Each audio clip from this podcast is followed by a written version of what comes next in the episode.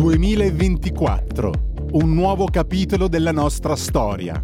Una storia che vuole guardare al futuro senza chiusure ideologiche e senza sudditanza verso i pensieri dominanti e i poteri forti. Una radio ancora più aperta perché si lavora per crescere e migliorare. Radio Libertà, la radio di chi vuole crescere e migliorare. Crescere e migliorare. Crescere e migliorare. Crescere e migliorare. Crescere e migliorare.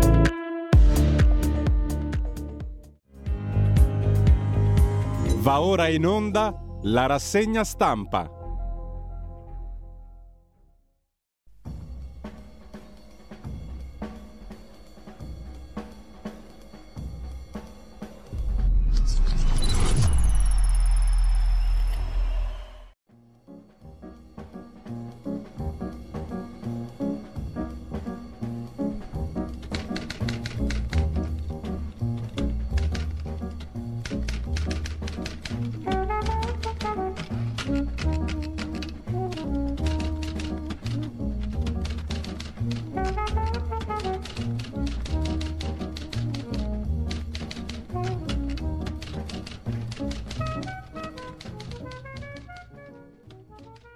Cordiale buongiorno a tutte le ascoltatrici e a tutti gli ascoltatori da Giulio Cainarca ben trovati all'appuntamento con la rassegna stampa. Sono le 7.30 precise, mercoledì 17 gennaio. Vi ricordo il sito radiolibertà.net, la pagina Facebook di Radio Libertà per eh, il palinsesto di giornata in particolar modo.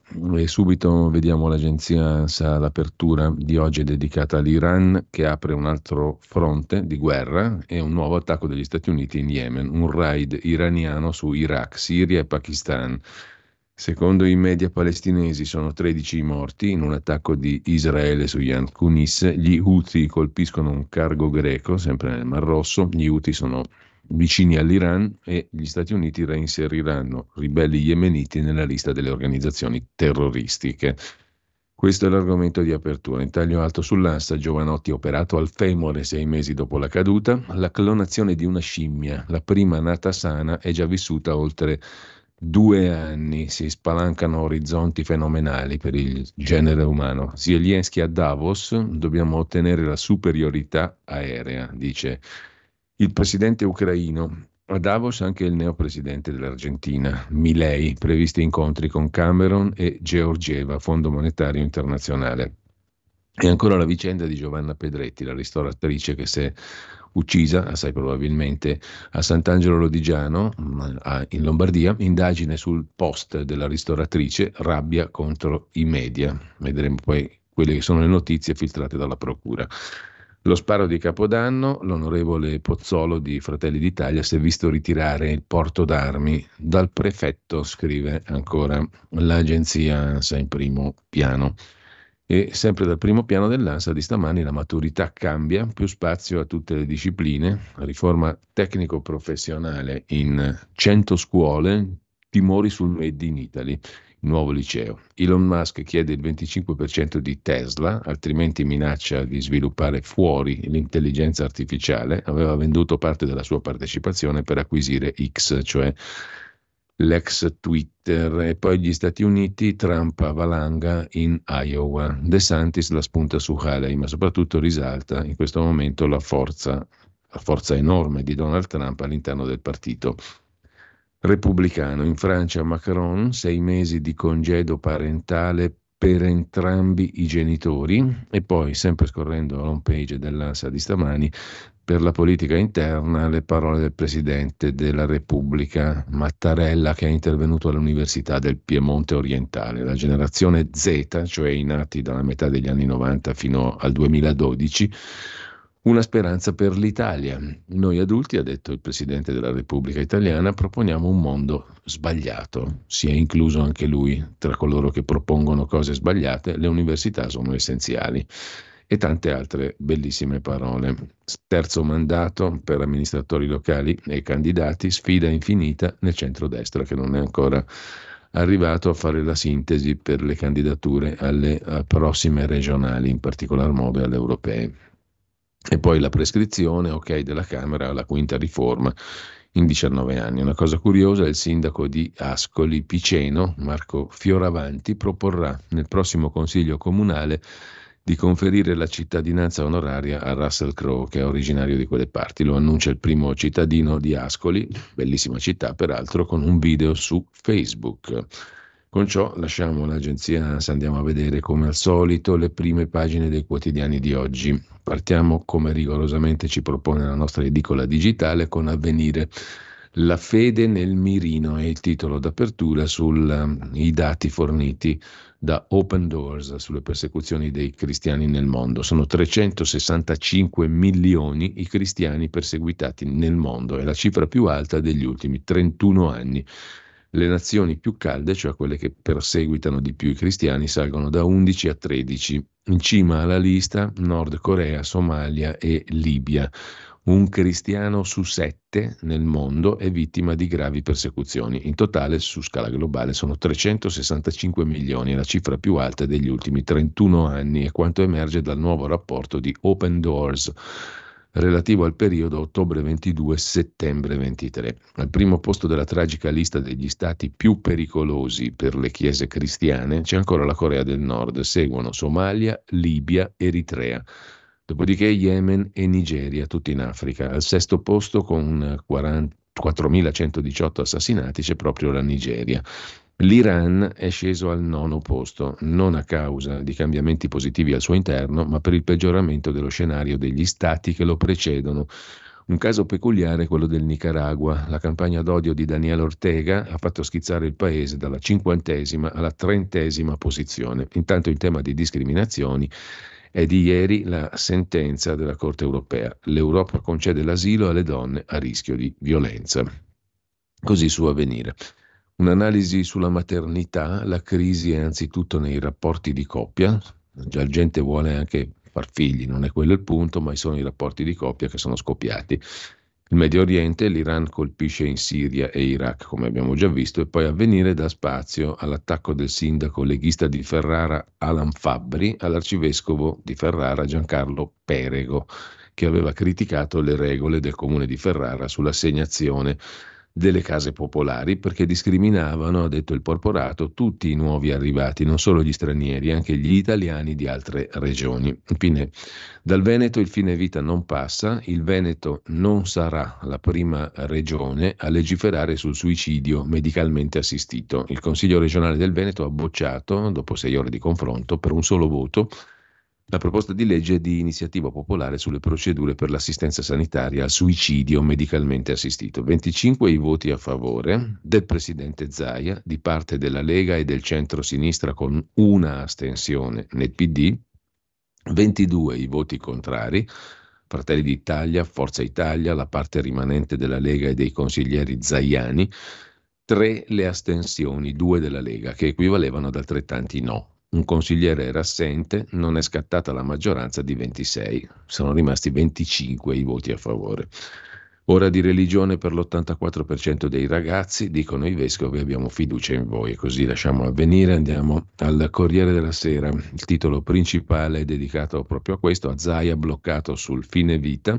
La legge veneta non passa, ma è una norma necessaria, dice il governatore che è intervistato sul Corriere come poi vedremo meglio. In taglio alto però c'è il ciclone Donald Trump, vittoria record in Iowa e Biden avverte temo bugie infinite.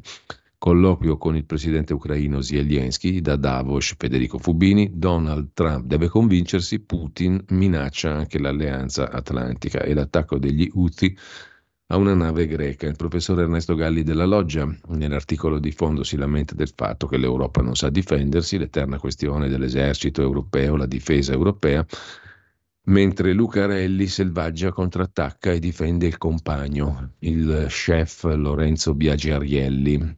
È l'unico ad aver detto la verità, ad aver cercato la verità sul post della ristoratrice di Sant'Angelo Lodigiano, ma in primo piano sul Corriere c'è la foto di Anica Panfile, 31 anni, uccisa nel a 31 anni appunto nel maggio scorso ha lasciato quattro figli, arrestato per omicidio il re del pesce veneziano Franco Battaggia, 77 anni, in passato vicino alla mala del Brenta di Felice Maniero. È stato lui lo scorso maggio a uccidere la sua ex domestica, Anica Panfile, 31 anni, romena, a gettare il corpo nel Piave. C'era anche una affair sessuale e di droga, di cocaina tra i due. Infine l'autonomia, scontro in aula e PD in piazza, il disegno di legge al Senato, poi vedremo diversi articoli su questo tema oggi. Iniziato in aula al Senato l'iter di approvazione del decreto Calderoli sull'autonomia differenziata. La maggioranza viaggia compatta, così come sul premierato. Le opposizioni parlano di becero baratto e al gran completo scendono in piazza a Roma per protestare. Il Fatto Quotidiano, lo vediamo subito, apre con il consueto fotomontaggio testa a testa, cioè un, una testa proprio contro l'altra, quella di Giorgia Meloni e di Matteo Salvini, che litigano anche sulla data del voto. Rissa totale. La Lega impallina il decreto Piantedosi per avere il terzo mandato. Da Roma al Veneto, in Consiglio dei Ministri salta il decreto elezioni e intanto no delle destre alla fine della vita di Zaia, cioè al disegno di legge Veneto sul fine vita sulla fine vita. Nordio contro 13 procure, titola ancora il Fatto Quotidiano, per il bavaglio Cartabia. Il sottosegretario Del Mastro annuncia controlli sui rapporti con la stampa e segretezza degli atti istruttori per verificare quali uffici abbiano violato la legge sulla presunzione di innocenza. Andrà a finire niente come al solito, mentre Zelensky a Davos chiede armi, tutti lo ignorano e Putin dichiara che idioti gli ucraini a rifiutare la pace nel 22. Tutta la storia della guerra in due scene sintetizza il fatto quotidiano. Ilva, con Mittal zero intese, c'è il commissario, ultima lite tra i ministri Fitto e Urso, e poi chi ha mentito sul MES? Il duello fra Giorgia Meloni e Giuseppe Conte. Domani il giuri d'onore. Marco Travaglio difende Selvaggia Lucarelli, che è una delle firme del Fatto Quotidiano. Lei e suo compagno hanno solo cercato la verità.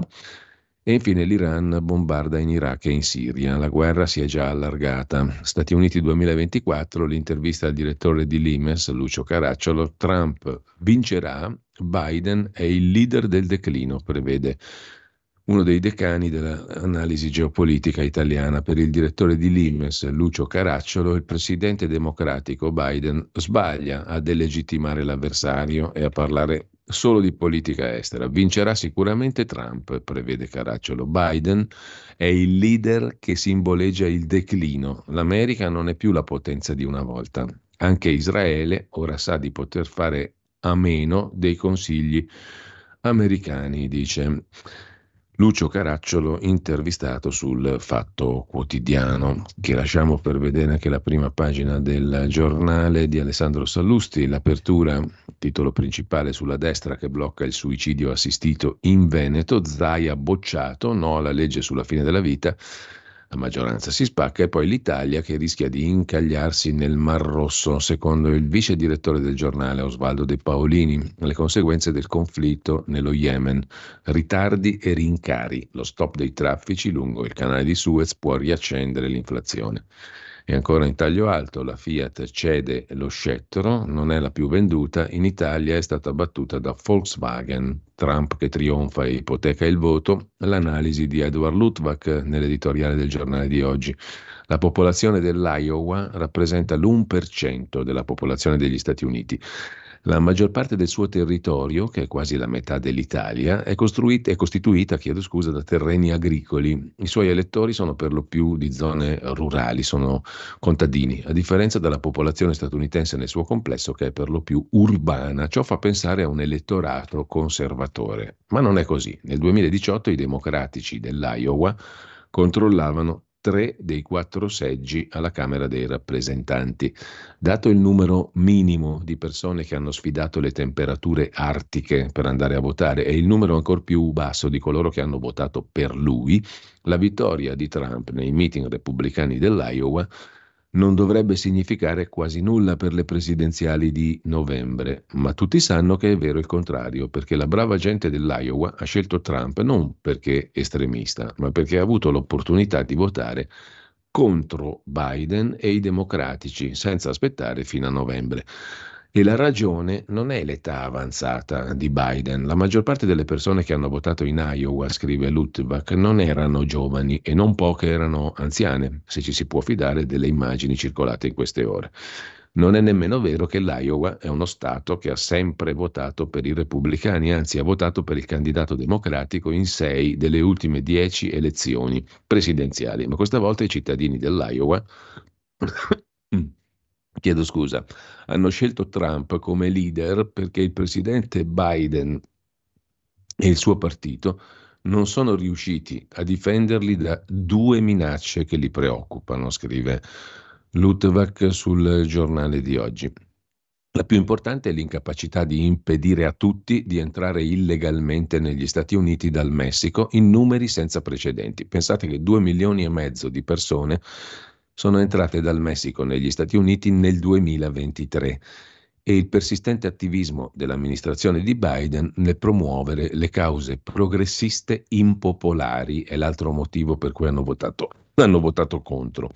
Le cause impopolari sono le auto elettriche, che la maggior parte degli americani ancora rifiuta, l'ossessione gender, che permette ai ragazzi delle scuole di indossare reggiseni per, div- per diventare campioni di nuoto femminili, col governo federale pronto a difenderli in tribunale se qualcuno cerca di fermarli. Insomma, L'ipoteca di Donald sulle primarie repubblicane, l'allarme dei clandestini, oltre scandali e accuse, i cittadini dell'Iowa hanno sfidato il gelo per sfiduciare il presidente in carica. Non sono estremisti, hanno voluto dire la loro sui temi del gender e dell'immigrazione illegale che spaventa il paese. Questa è la lettura che Edward Luttwak dà del voto in Iowa, che ha visto Trump trionfare. La foto in prima pagina è quella di Kfir Bibas, compie un anno domani, Hamas lo ha dichiarato morto. È il più piccolo degli ostaggi israeliani di Hamas, primo compleanno da desaparecido.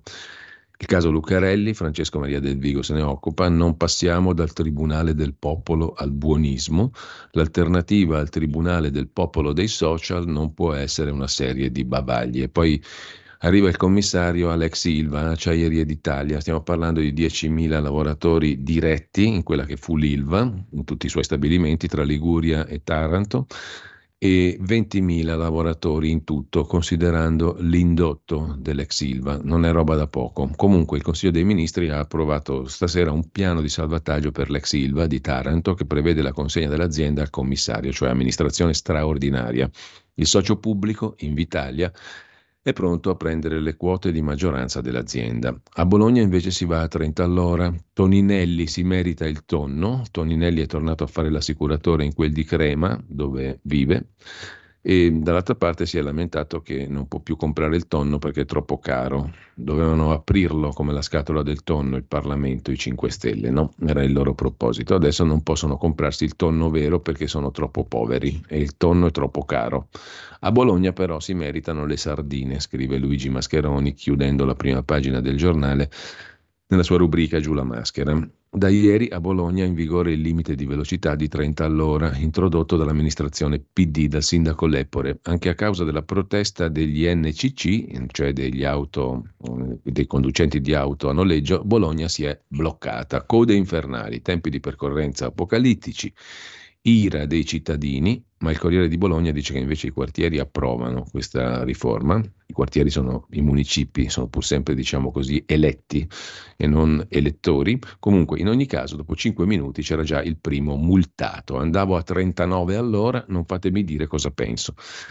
Lo diciamo noi, scrive Mascheroni, che non capendo un tubo abbiamo chiesto come funziona un ingegnere. Risposta. È come per il flusso d'acqua nei tubi. Se riduci la velocità di scorrimento passa meno acqua ed è come se le strade, cioè i tubi, fossero più strette. Risultato, l'ingorgo.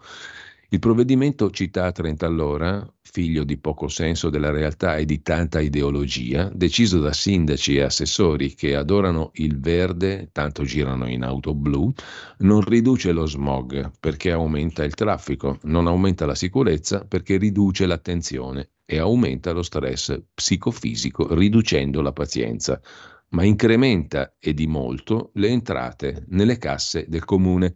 La retorica è slow essere di sinistra costoso. L'idea della città a passo d'uomo è la metafora di un paese, conclude Mascheroni, che è quello sognato dai progressisti che a dispetto del nome vanno lentissimi, guardano indietro, vivono di divieti, fanatismi e burocrazie. E poi il pericolo è il fascismo.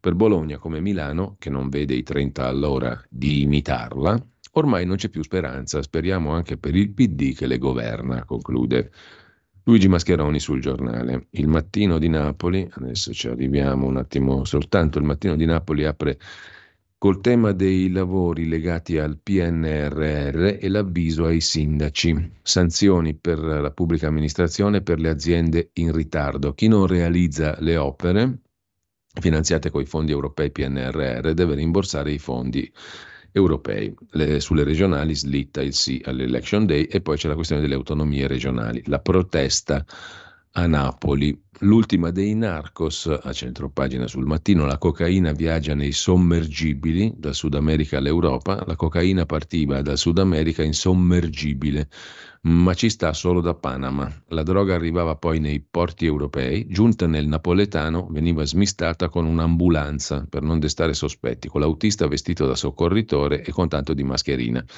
Un'altra delle rotte della droga nell'orbita del boss dei Van Gogh, Raffaele Imperiale, è stata smantellata dai carabinieri. Nella rete 29 grossisti, scrive eh, il mattino di Napoli. Lasciamo il mattino, andiamo a vedere anche il tempo di Roma quotidiano romano mette in apertura un virgolettato, così viene giù tutto, è l'opinione dell'Istituto Nazionale di Geofisica e Vulcanologia dopo il concerto rock al Circo Massimo. Per le vibrazioni sono stati certificati danni permanenti alla torre della Moletta. Il sovrintendente Presicce, ricevuta la nota, avrebbe reagito bloccando i rilievi, bloccando le critiche, facendo un favore, diciamo così, a comune, agli organizzatori, al concerto, eccetera. Il tecnico Broccoli dice è meglio fare concerti altrove per evitare ogni rischio.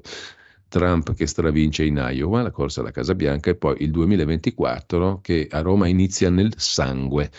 Il 2023 aveva fatto registrare 19 omicidi per le strade di Roma. L'anno nuovo non ha cambiato trend. Con l'omicidio del Corviale dell'altro giorno, già due le sparatorie con morto nelle strade violente della periferia Capitolina.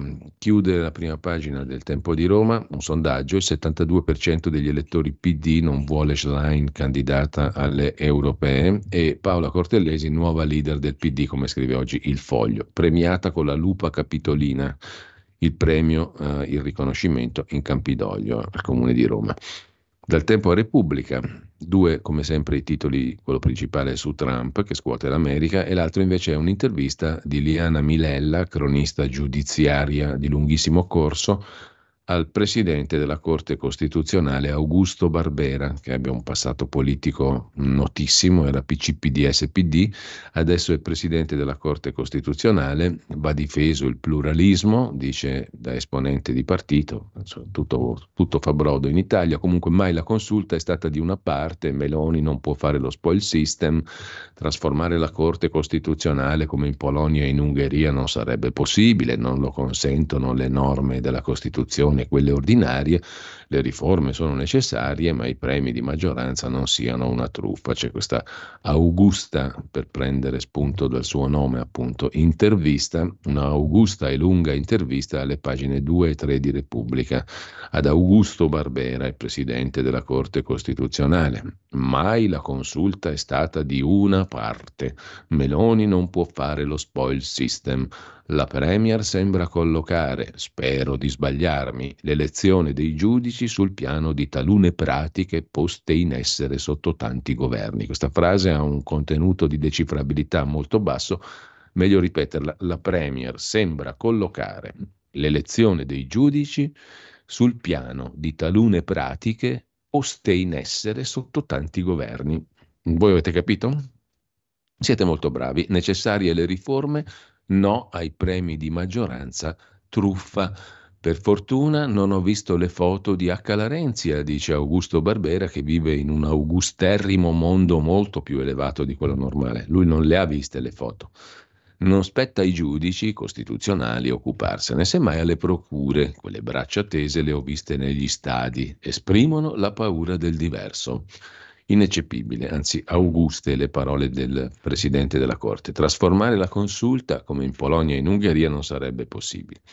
E poi, anche i magistrati, dice il professor Barbera, sono titolari del diritto di libera espressione delle opinioni, assicurato tutti dall'articolo 21 della Carta Costituzionale. Si tratta di vedere in che modo, in quali occasioni.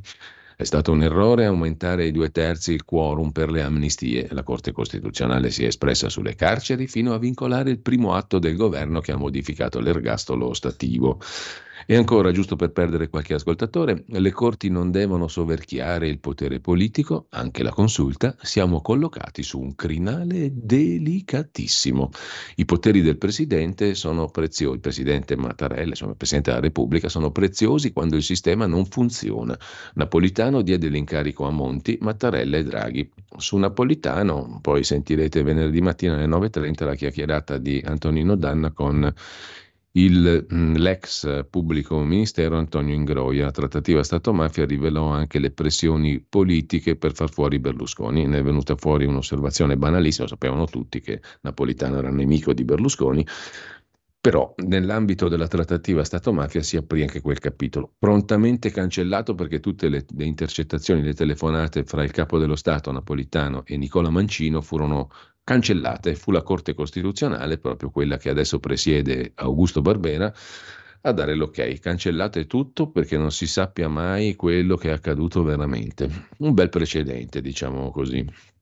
Mentre sempre su Repubblica, dopo aver fatto sta scorpacciata di presidente della Corte Costituzionale, in Veneto beffa PD, niente fine vita, il centrodestra si spacca, il processo ai social, eh, Repubblica interpella padre Antonio Spadaro, che è il direttore della rivista dei Gesuiti, serve etica, i fragili a rischio e tutte queste bellissime parole. E sempre dalla prima pagina di Repubblica, la Roma eh, esonera eh, Murigno, De Rossi allenatore a tempo. A Bologna si va a 30 all'ora, la città si trasforma in una scuola guida, mentre al liceo classico Tasso di, Mila- di, di Milano, scusate, ovviamente di Roma, uno dei più pregia- pregiati, antichi, eccetera, della città di Roma, uno dei più riputati licei della città di Roma. Dopo che si sono beccati il 5 in condotta per casini vari, gli studenti vengono difesi dai paparini che scendono in lotta al posto dei figliuoli. Un esempio tipico di educazione italica, diciamo così. Lasciamo mh, mm, anche il eh, la prima pagina di Repubblica, andiamo come di consueto alla consorella torinese, la stampa che apre con un'intervista alla ministra del lavoro, Calderone, nel, decre- nel giorno del decreto Salva Ilva. Riapriamo il cantiere delle pensioni e sull'Ilva tuteleremo anche l'indotto, cioè 20.000 persone tra diretto e indotto. Fine vita, stop in Veneto, Mazzaia è più forte, secondo Flavia Perina e poi c'è un reportage di Valentina Petrini dalla Suburra romana dove ha perso la vita il giovane romeno di 14 anni Alex tra agguati e pusher. La rabbia delle maestre, lo Stato ci ha lasciati soli. Una frase che non abbiamo mai sentito prima, mentre sempre dalla prima pagina della stampa di Torino, sia la patrimoniale, ma non sugli immobili, svariati interventi di esperti espertissimi e sempre in primo piano sulla stampa l'Iran che sfida gli Stati Uniti, raid in Iraq e in Siria e Trump che sta tornando. Con questo lasciamo un dialogo a proposito di geopolitica, un dialogo del 28 dicembre, poco dopo è stato colpito dall'aneurisma, per fortuna si è salvato il professor Vittorio Emanuele Parsi, politologo, Comunque il dialogo pubblicato oggi dalla stampa è con Alan Friedman, il nuovo disordine, il mondo in crisi. Lasciamo, dicevamo, la stampa, andiamo a vedere anche la verità. Maurizio Belpietro oggi apre sull'eredità avvelenata del ministro Speranza, inteso come l'ex ministro della salute dei governi eh, Conte Monti, piano gender per i bimbi a scuola. Naturalmente se ne occupa Francesco Borgonovo. Sorpresa, le elezioni di affettività ci sono già. In piena pandemia, mentre segregava gli studenti, l'allora ministro della Salute ha elaborato il progetto che prevede una visione trasformativa del genere che metta in discussione ruoli, norme, stereotipi. In primo piano c'è la foto di Trump che trionfa contro le guerre e la cancel culture, scrive Maurizio Belpietro, il Veneto che dice no al Doge Zaia, bocciata la legge sul suicidio assistito e poi col clima copiano il Covid, bollettino fasullo dei morti. I cervelloni di Davos sparano cifre indimostrabili sulle future vittime del cambiamento climatico. Come prevenzione suggeriscono la solita strategia del terrore. Ma spesso basta l'ideologia. La Giunta Rossa precipita a Bologna nel caos dei 30 all'ora. A Milano vogliono tassare anche l'auto elettrica. Paolo Del Debbio si occupa dell'arachiri tedesco sui contadini, l'ottusità delle politiche green nel silenzio dei media italiani che non parlano delle proteste dei contadini tedeschi, mentre Fabio Amendolara su Panorama, da oggi in edicola, si occupa del mistero del palazzo storico romano svenduto dai Benetton a se stessi.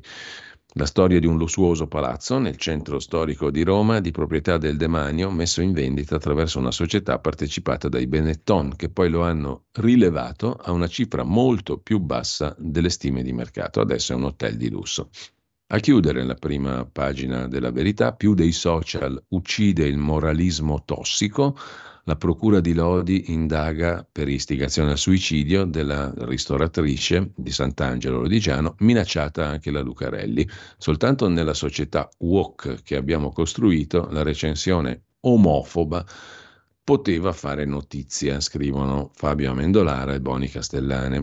Nel frattempo, allarme fascismo nell'Unione Europea ma si è fatta ora di cena e l'aula diventa sorda e vuota. C'è la foto dell'Europarlamento ieri sera, la partecipazione al Parlamento europeo al momento della discussione voluta dal PD sul rischio di fascismo in Italia dopo H. Larenzia. E le braccia tese che il giudice della Corte Costituzionale, il presidente Barbera, non ha visto. Non gliene frega nulla neanche agli europarlamentari. L'aula era completamente deserta, l'aula dell'Europarlamento, per discutere del fascismo che torna in Italia dopo H. Larenzia. Con ciò ci fermiamo un attimo e mm, abbiamo la possibilità adesso di ascoltare anche il primo brano musicale della giornata.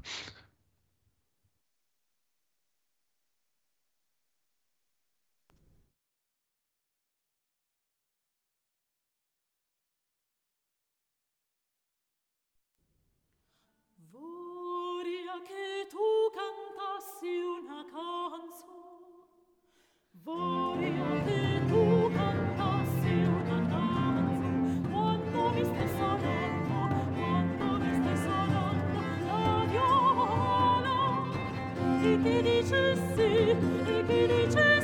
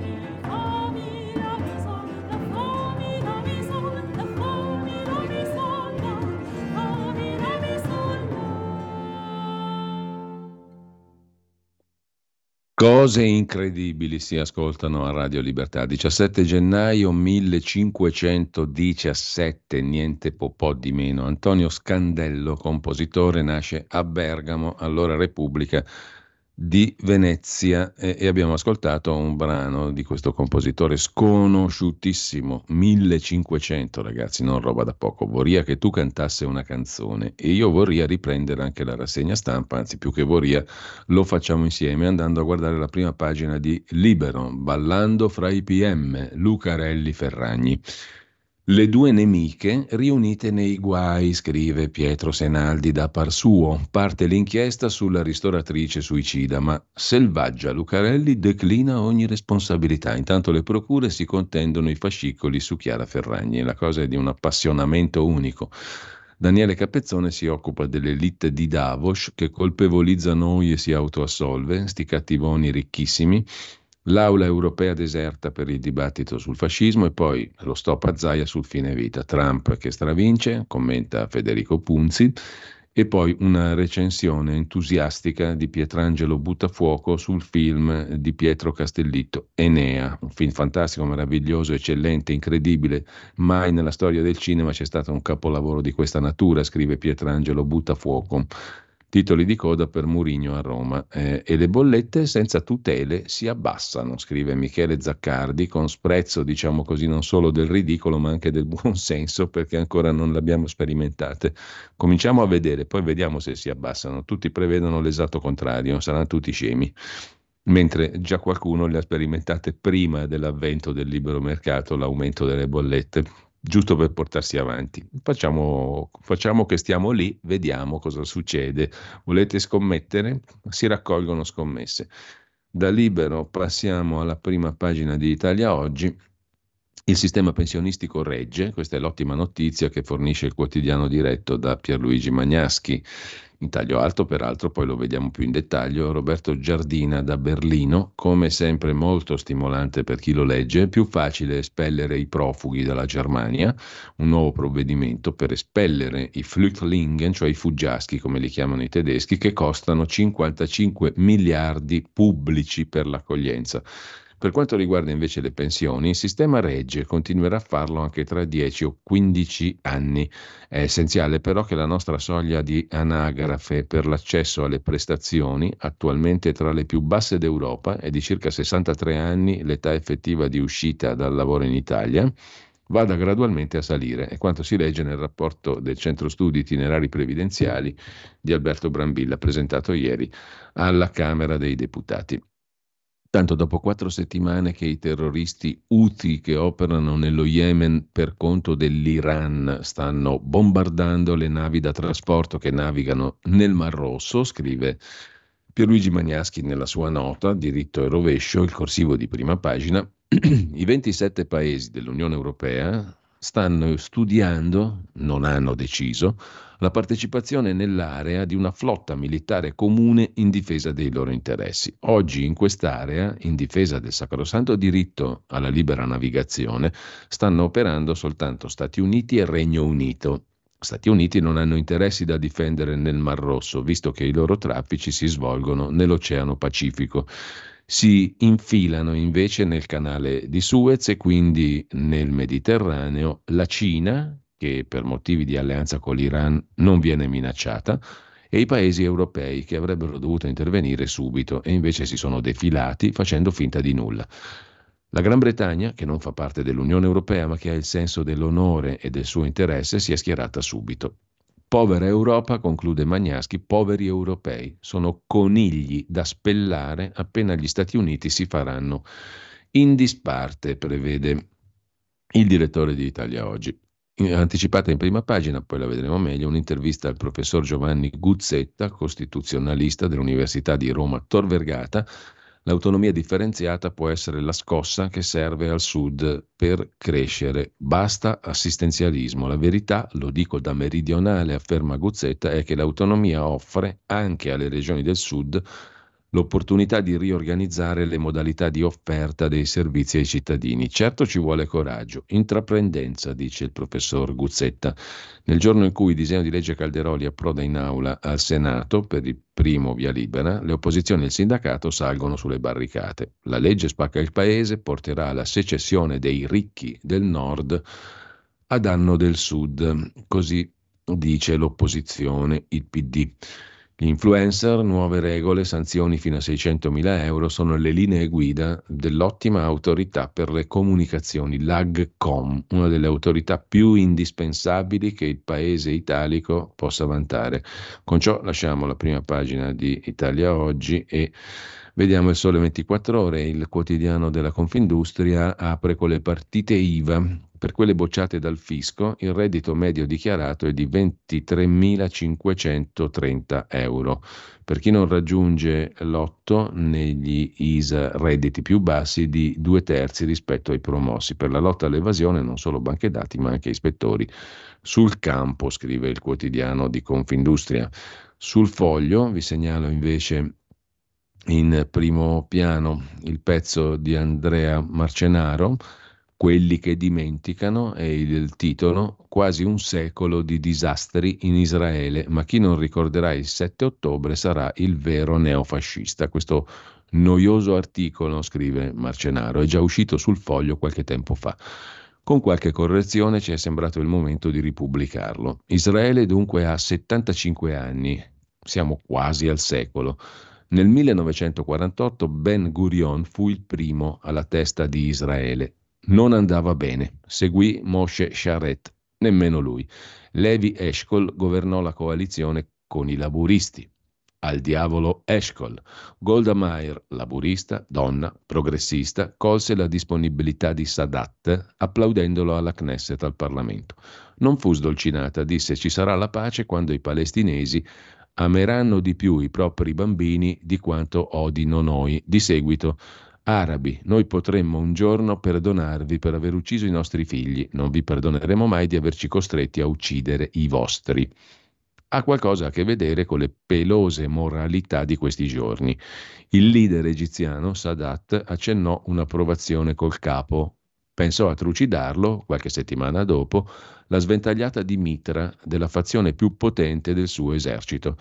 Isaac Rabin, applaudito da morto qualche anno più tardi, venne bollato in vita come schifoso guerrafondaio. Siamo al 1974.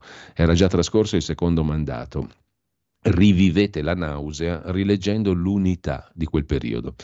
Toccò a Begin, Likud, destra, dire il diavolo è poco, di Shamir nemmeno parlare. Altri tre anni con Rabin, niente. Dopo Rabin, Shimon Peres, socialista, lo maledissero. 36 mesi di Netanyahu, un nazista, punto. Ehud Barak, altro socialista, offrì ad Arafat il 98% della Cisgiordania, con una presenza di coloni allora risolvibile, più Gaza, più Gerusalemme Est come capitale del nuovo Stato palestinese. Partì la pace No, l'intifada. Sharon, detto il porco, cedette Gaza senza contropartite, allontanò con la forza i coloni ebrei che si opponevano, Israele si lacerò, non fu facile, Israele si lacerò ma scelse. C'eravamo dunque? Si muoveva qualcosa? Niente. I palestinesi per interloquire lanciarono verso Israele migliaia di missili. Lo Stato ebraico si trattenne a denti stretti con rare esplosioni dal cielo su Gaza. Allora Ehud Olmert non andava bene. Di nuovo Netanyahu, il quale tuttora malissimamente resiste. Come cambiavi? Cambiavi sempre disastri. Infine il 7 ottobre scorso e il 27 gennaio, conclude Marcenaro, sarà per l'ONU, per le principali istituzioni planetarie, un nuovo giorno della memoria Sarà facile non dimenticare Birkenau, il binario, il marciapiede del fine corsa, la fila delle donne con figli piccoli, la scritta sul lavoro che nobilita e rende liberi, Arbeit macht frei, le montagne di capelli e di occhiali, le scarpine di bimbi, di denti d'oro, i forni, le docce, i visi perduti e i mucchi intricati di gambe sottili dei morti e dei morenti per fame. Sarà facile non dimenticare. Sarà difficile dimenticare questo, sarà chi dimentica il dopo, soprattutto chi strepita sull'antifascismo, il neofascista che aspettavamo con paura, scrive Marcenaro in prima pagina sul foglio di oggi. Dal foglio passiamo al dubbio, il quotidiano degli avvocati che apre col tema della prescrizione, il primo sì, mm, ma il PD sottolinea il Consiglio Superiore della Magistratura non vuole. Poi il suicidio di Sant'Angelo Lodigiano, Alessandro Barbano si pone una domanda, qualcuno spieghi perché hanno portato in caserma la ristoratrice, perché i carabinieri hanno convocato Giovanna Pedretti in caserma per interrogarla come persona informata sui fatti. È la domanda chiave nel suicidio della ristoratrice, ancorché ignorata dai media e dai politici. Tiziana Maiolo invece si occupa dei ficcanaso social travestiti da giornalisti, foto di Lucarelli. Eh, dietro di questi c'è soltanto la cattiveria, scrive Tiziana Maiolo. Noi lasciamo anche il quotidiano degli avvocati, il dubbio, e adesso comincio a segnalarvi alcuni degli articoli che forse vale la pena di leggere oggi. Tra questi articoli c'è anche un'intervista di Andrea Zambrano che apre la prima pagina, l'home page della nuova bussola quotidiana. Io invalida per il vaccino, l'archiviazione ci condannerebbe per sempre. I danneggiati da vaccino, vaccino naturalmente anti-Covid, chiedono di non archiviare l'inchiesta su Speranza e l'Agenzia del Farmaco, l'AIFA, su omissioni e bugie della campagna vaccinale. È il caso di Amelia, che dopo l'inoculo del vaccino vive in carrozzina, invalida al 100% alla nuova bussola quotidiana racconta la sua drammatica storia. È tutto tortura. In doccia sento migliaia di lamette che mi tagliano. Prima del vaccino ballavo e pattinavo. Ora prego che Dio mi mantenga lucida. L'intervista apre l'home page della nuova bussola quotidiana di oggi e c'è anche un audio-video intervista disponibile eh, in home page sulla nuova bussola e poi su YouTube la signora Amelia racconta cosa è andato storto. E giustamente dal suo punto di vista e lei come quelli che più o meno hanno avuto danni dal, dal, dal danno minimo fino a quello massimo post vaccino giustamente si oppongono all'archiviazione dell'inchiesta Speranza AIFA su omissioni e bugie della campagna vaccinale. Questo ci vale naturalmente un'altra censura su Facebook, YouTube e compagnia bella, ma non importa, questa è una notizia che apre un home page di un sito di informazione. Un'altra notizia di oggi è, riguarda l'ILVA, abbiamo già detto che con l'indotto sono 20.000 persone, niente accordo con i franco-indiani, gli indiano-francesi diciamo di Mittal, eh, sarà commissariata l'ILVA. Lo raccontano Carlo Di Foggia e Andrea Tundo in primo piano sul fatto quotidiano di stamani. In teoria c'è tempo fino a oggi, scadenza che il governo si è imposto prima di incontrare i sindacati, ma l'epilogo è chiaro. L'ex Silva va in amministrazione straordinaria, è la seconda in dieci anni. Ieri a Palazzo Chigi si respirava aria pesante. Sullo stesso argomento c'è anche il pezzo di Alessandro Barbera, in forma peraltro di retroscena sulla stampa di oggi a pagina 8. Scontro totale con Mittal sul caso Ilva. Salta il divorzio consensuale, 320 milioni per l'emergenza. È pronto un decreto per il commissariamento della società, ma cresce il rischio di cause milionarie. Le risorse serviranno a pagare le bollette inevase e a mantenere accesi gli impianti dell'acciaieria. Quella di Taranto si estende su 18 milioni e rotti di metri quadri direttamente a 10.500 dipendenti.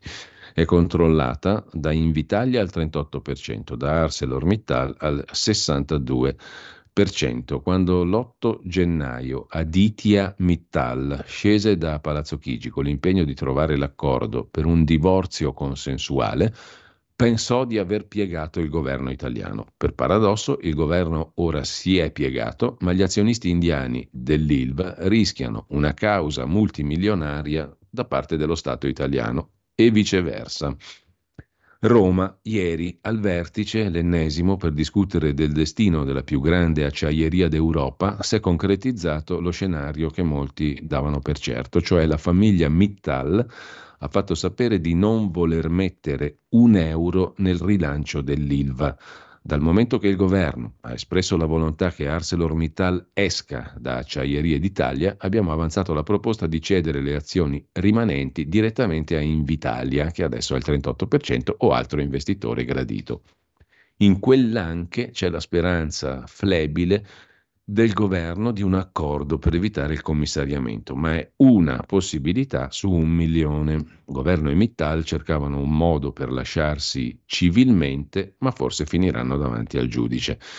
Un passo indietro, scrive la stampa. Il governo, oggi azionista di minoranza, 38% attraverso Invitalia, aveva inizialmente valutato l'ipotesi di riprendere il controllo di Ilva, una soluzione che ha creato problemi nella stessa maggioranza. Da un lato il ministro delle imprese, Urso, favorevole a rimettere l'azienda nelle mani dello Stato, dall'altra i ministri Giorgetti e Fitto, contrarissimi e disponibili al massimo a una soluzione ponte. Lo scontro si è consumato fino a Natale, quando è apparso chiaro che l'obiettivo era mettere all'angolo gli indiani. Così Invitalia ha proposto ai Mittal di scendere al 34%, con un aumento di capitale di 320 milioni di euro e la conversione di un finanziamento da 750 milioni. Un controllo a tempo per trovare un altro compratore. I Mittal non erano contrari all'ipotesi a parole, ma Invitalia ci chiede di continuare a finanziare acciai- acciaierie come soci di minoranza. Richiesta inaccettabile, hanno fatto sapere i magnati indiani. Quella che sembra un'obiezione legittima è il calcolo cinico di imprenditori, fin dall'inizio poco interessati a rilanciare l'azienda, semmai determinati a prenderne il controllo per avere un concorrente in meno in un mercato oligopolistico. E il bello è che questo articolo è di oggi, 17 gennaio 2024, ne avevamo parlato e le avevamo lette queste cose uno, due, tre anni fa.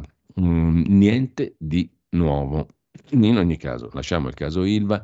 Tra le notizie del giorno, ma vi segnalo qui l'articolo di Francesco Bonazzi sulla verità di stamani, primissimo piano a pagina 2, Bologna che si ingolfa con i 30 km orari, ingorghi, disagi, multe, proteste.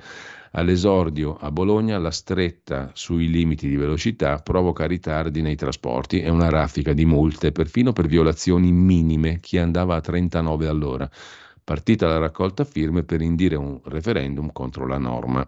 Beh, violazioni minime. Se tu devi andare al massimo a 30 all'ora e vai a 39, stai andando al 30% in più del limite. Non è minima la violazione, è una violazione del 30%, non è poca roba. Il limite dei 30 all'ora a Bologna salverà vite umane, si spera, scrive la verità, ma intanto promette di salvare le casse del comune, la misura contro il traffico privato, peraltro già in vigore in molte città europee, bandiera del centro-sinistra in Italia, nel capoluogo emiliano ha preso il via, sono state subito multe, ingorghi, rallentamenti e proteste.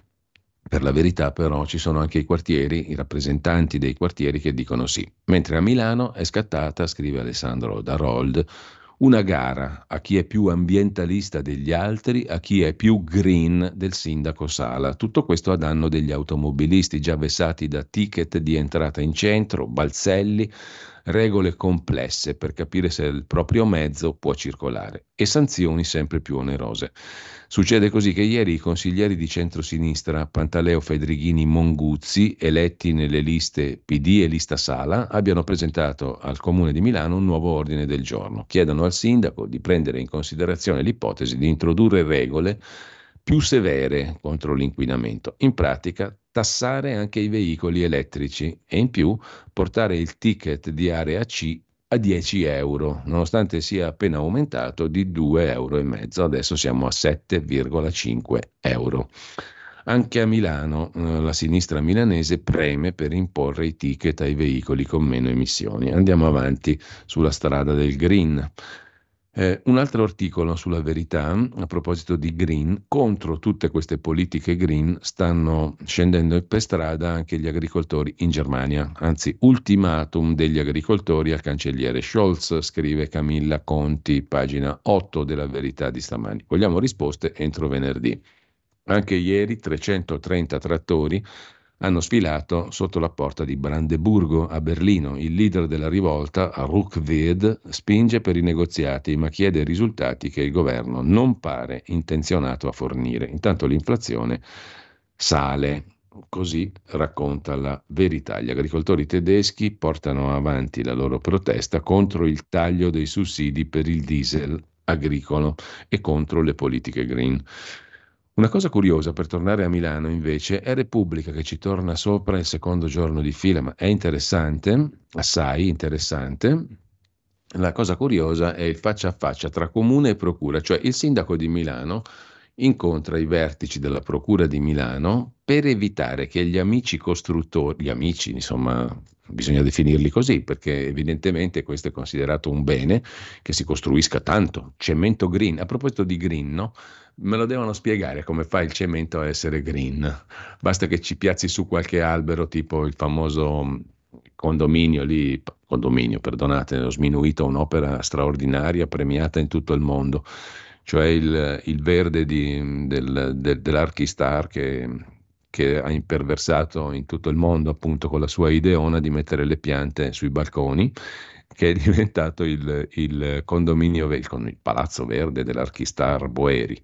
Benissimo, mm, a meno che il green sia quello, mi spiego, è curioso diciamo come la cementificazione possa diventare green se chi la favorisce si dichiara green, basta la parola, insomma, no? come appunto quei furbacchioni di monaci antichi che per mangiare la carne il venerdì battezzavano la carne pesce e se lo mangiavano tranquillamente. Tu battezzi green il cemento e, e costruisci a più non posso faccia a faccia tra comune e procura sulle inchieste per abuso edilizio.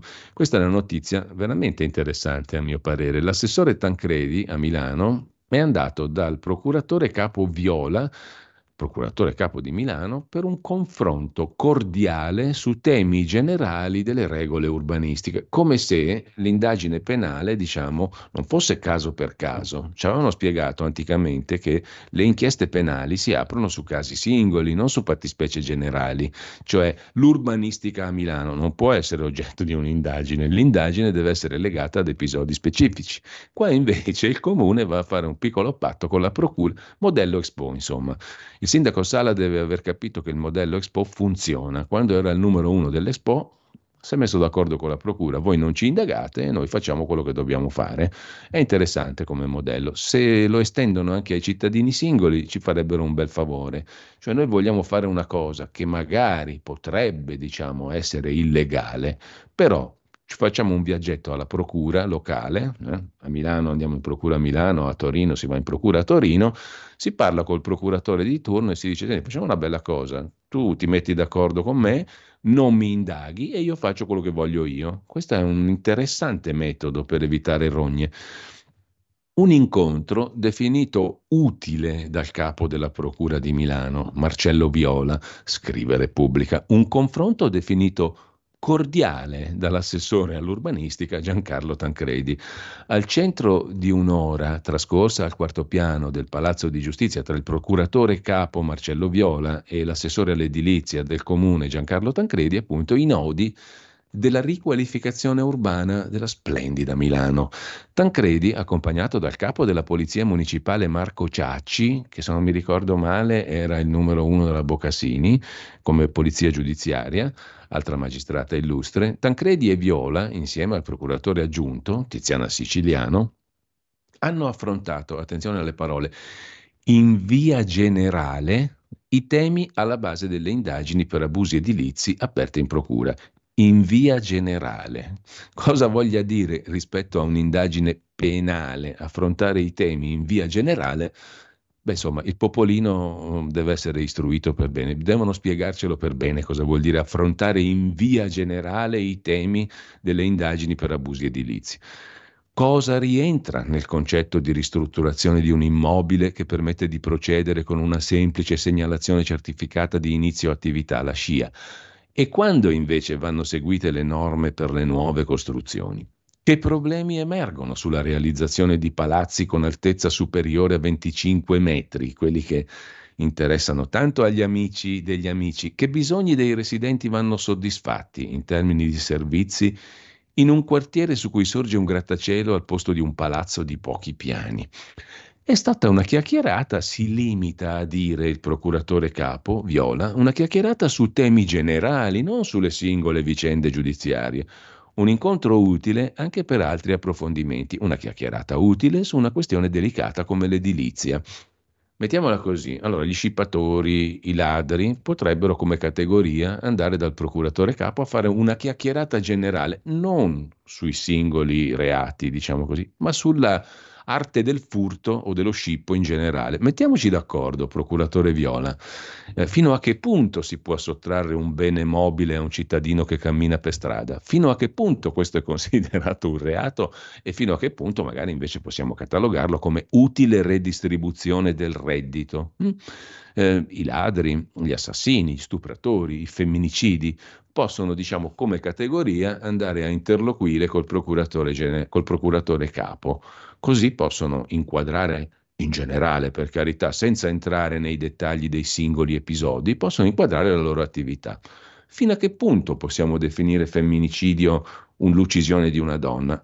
Fino a che punto è lecito, diciamo, uccidere, stuprare, rubare, eh, scippare e via dicendo, come categoria, eh, senza entrare nei singoli reati generali, come categoria generale. È molto interessante questo metodo che viene avanti, non a caso Milano è una città sempre all'avanguardia, no? è una città laboratorio, una città che anticipa le tendenze.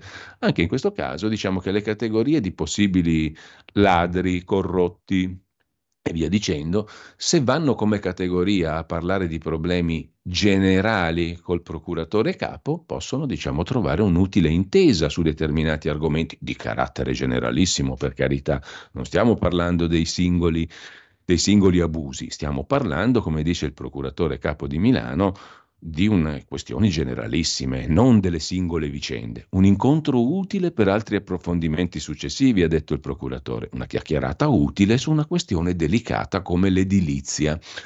Ma anche lo stupro è una questione delicata, anche lo scippo è una questione delicata, anche l'immigrazione irregolare è una questione delicata. Quindi si potrebbe, diciamo, interloquire utilmente su temi generali, chiacchierate utili su questioni delicate. Ecco, questa è la modalità. Le categorie di ladri, corrotti, assassini, stupratori, irregolari, clandestini possono, diciamo così, eh, trovare un loro rappresentante e andare a farsi una chiacchierata col procuratore capo. Interessantissima la modalità, molto democratica peraltro. Sono le 8.30, andiamo in pausa. Stai ascoltando Radio Libertà, la tua voce libera, senza filtri né censure, la tua radio.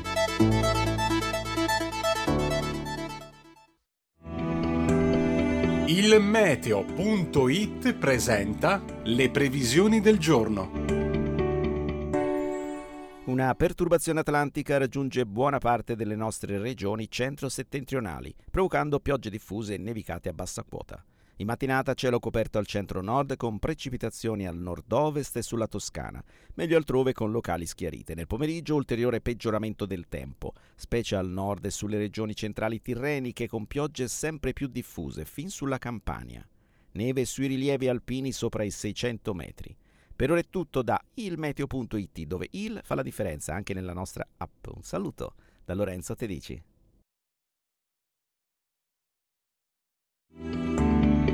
Avete ascoltato le previsioni del giorno.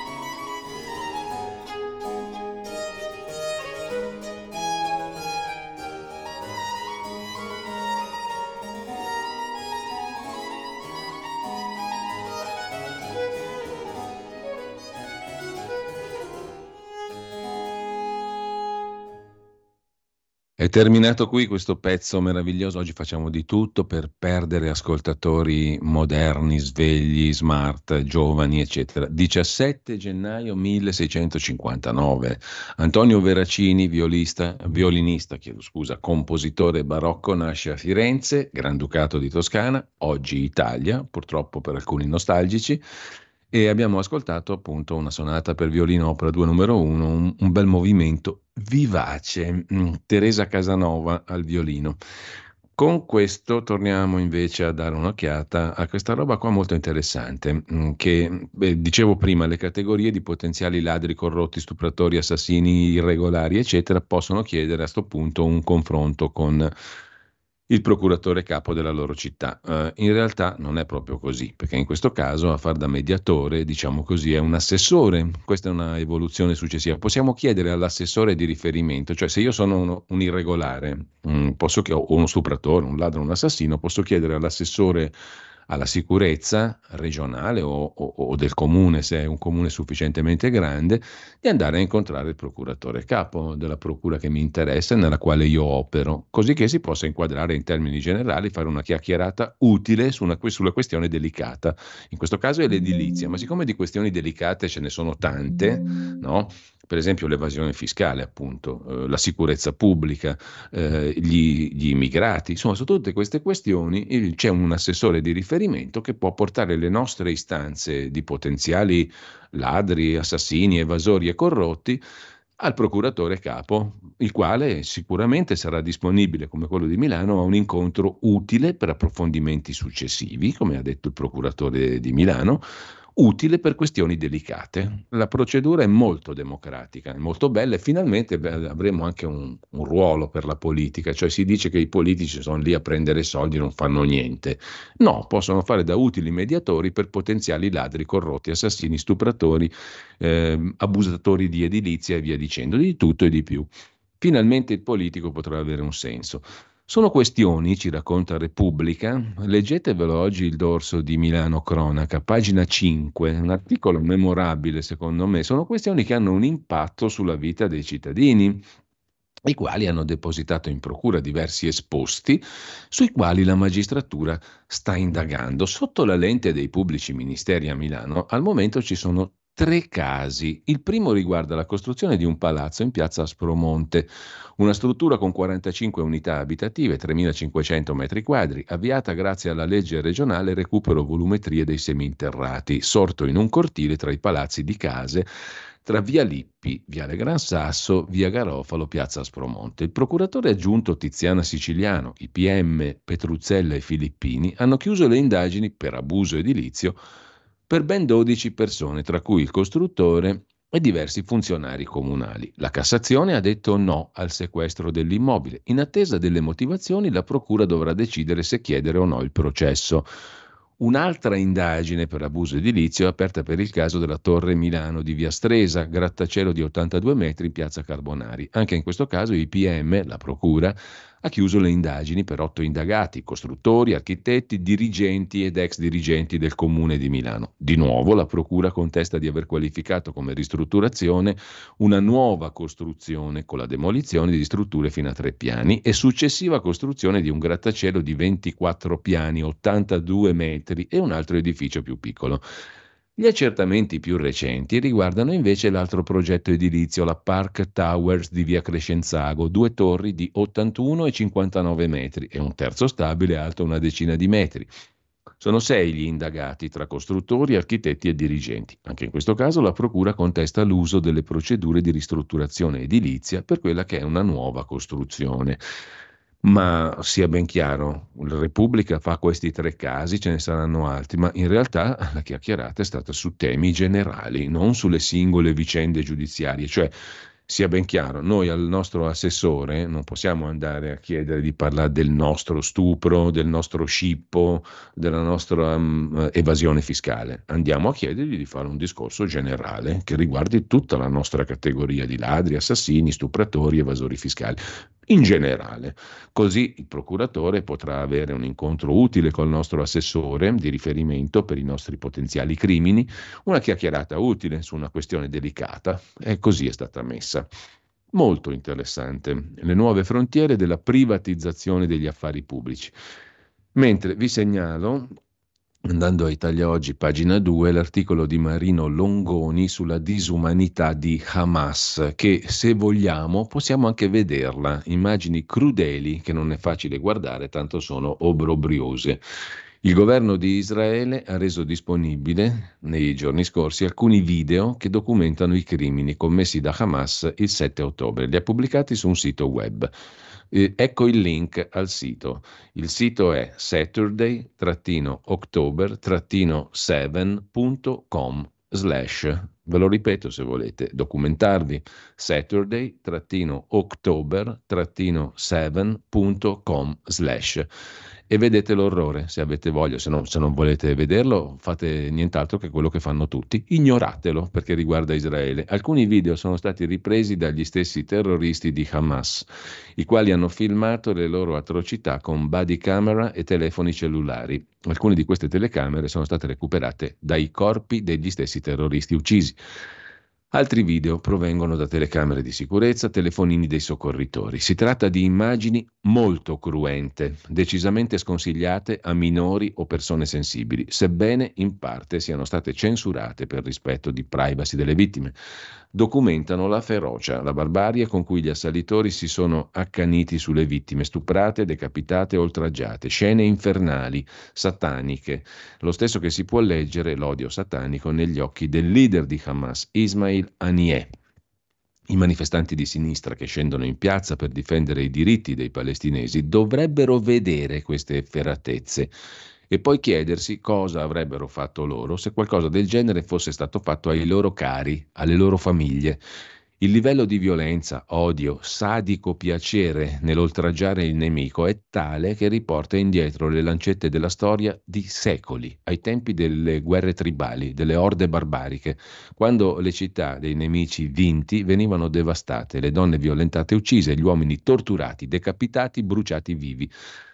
Da un punto di vista politico, conclude Marino Longoni, pagina 2 di Italia Oggi, queste crudeltà, concesse o ordinate dai capi di Hamas, avevano probabilmente lo scopo di innescare la dura reazione di Israele, tale da provocare la dura risposta del mondo arabo.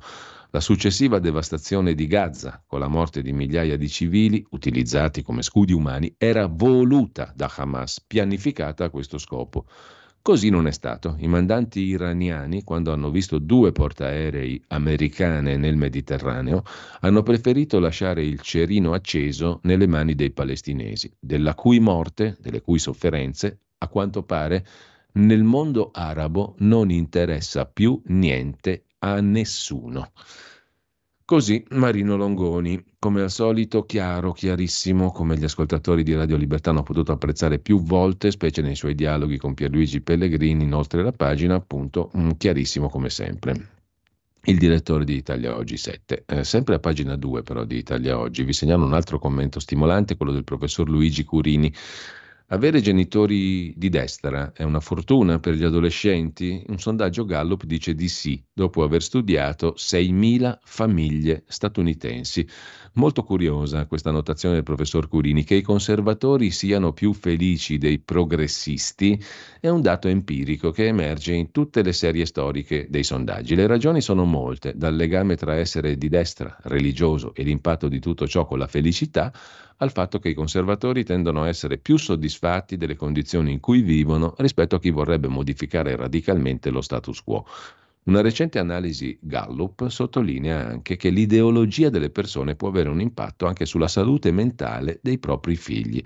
Analizzando la situazione familiare di oltre 6.000 genitori americani, lo studio mostra come alcune pratiche genitoriali conducano al benessere degli adolescenti. Per esempio, chiedere a un bambino di completare le priorità stabilite dai genitori prima di permettergli di giocare o rilassarsi, oppure stabilire una routine regolare per i giorni di scuola, abbracciarlo, baciarlo ogni giorno rispondendo ai suoi bisogni, sono tutti aspetti associati alla sua buona salute mentale.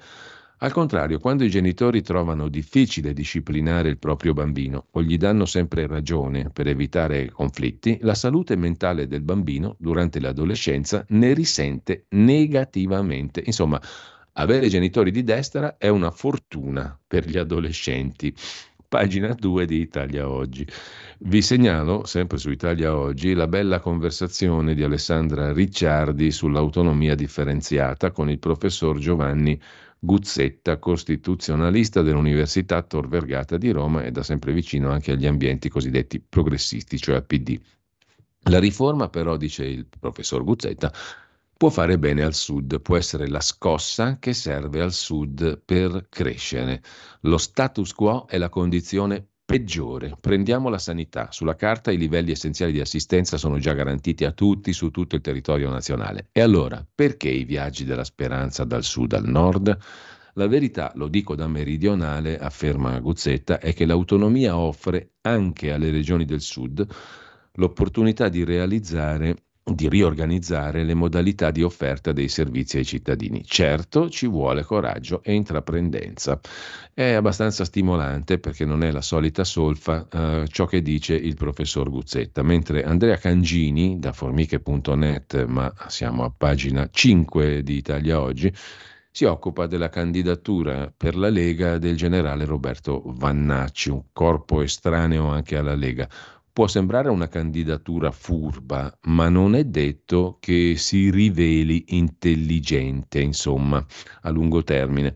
Eh, sul tema dell'autonomia, vi segnalo anche sul sussidiario.net eh, le osservazioni sempre interessanti della professoressa costituzionalista all'Università di Milano, Lorenza Violini sui livelli essenziali delle prestazioni, che sono le cose da garantire in tutta Italia in maniera uniforme, sull'unità nazionale, sui costi standard, perché la siringa costa 1 a Milano, 18 a Palermo, il nuovo compromesso e la svolta possibile.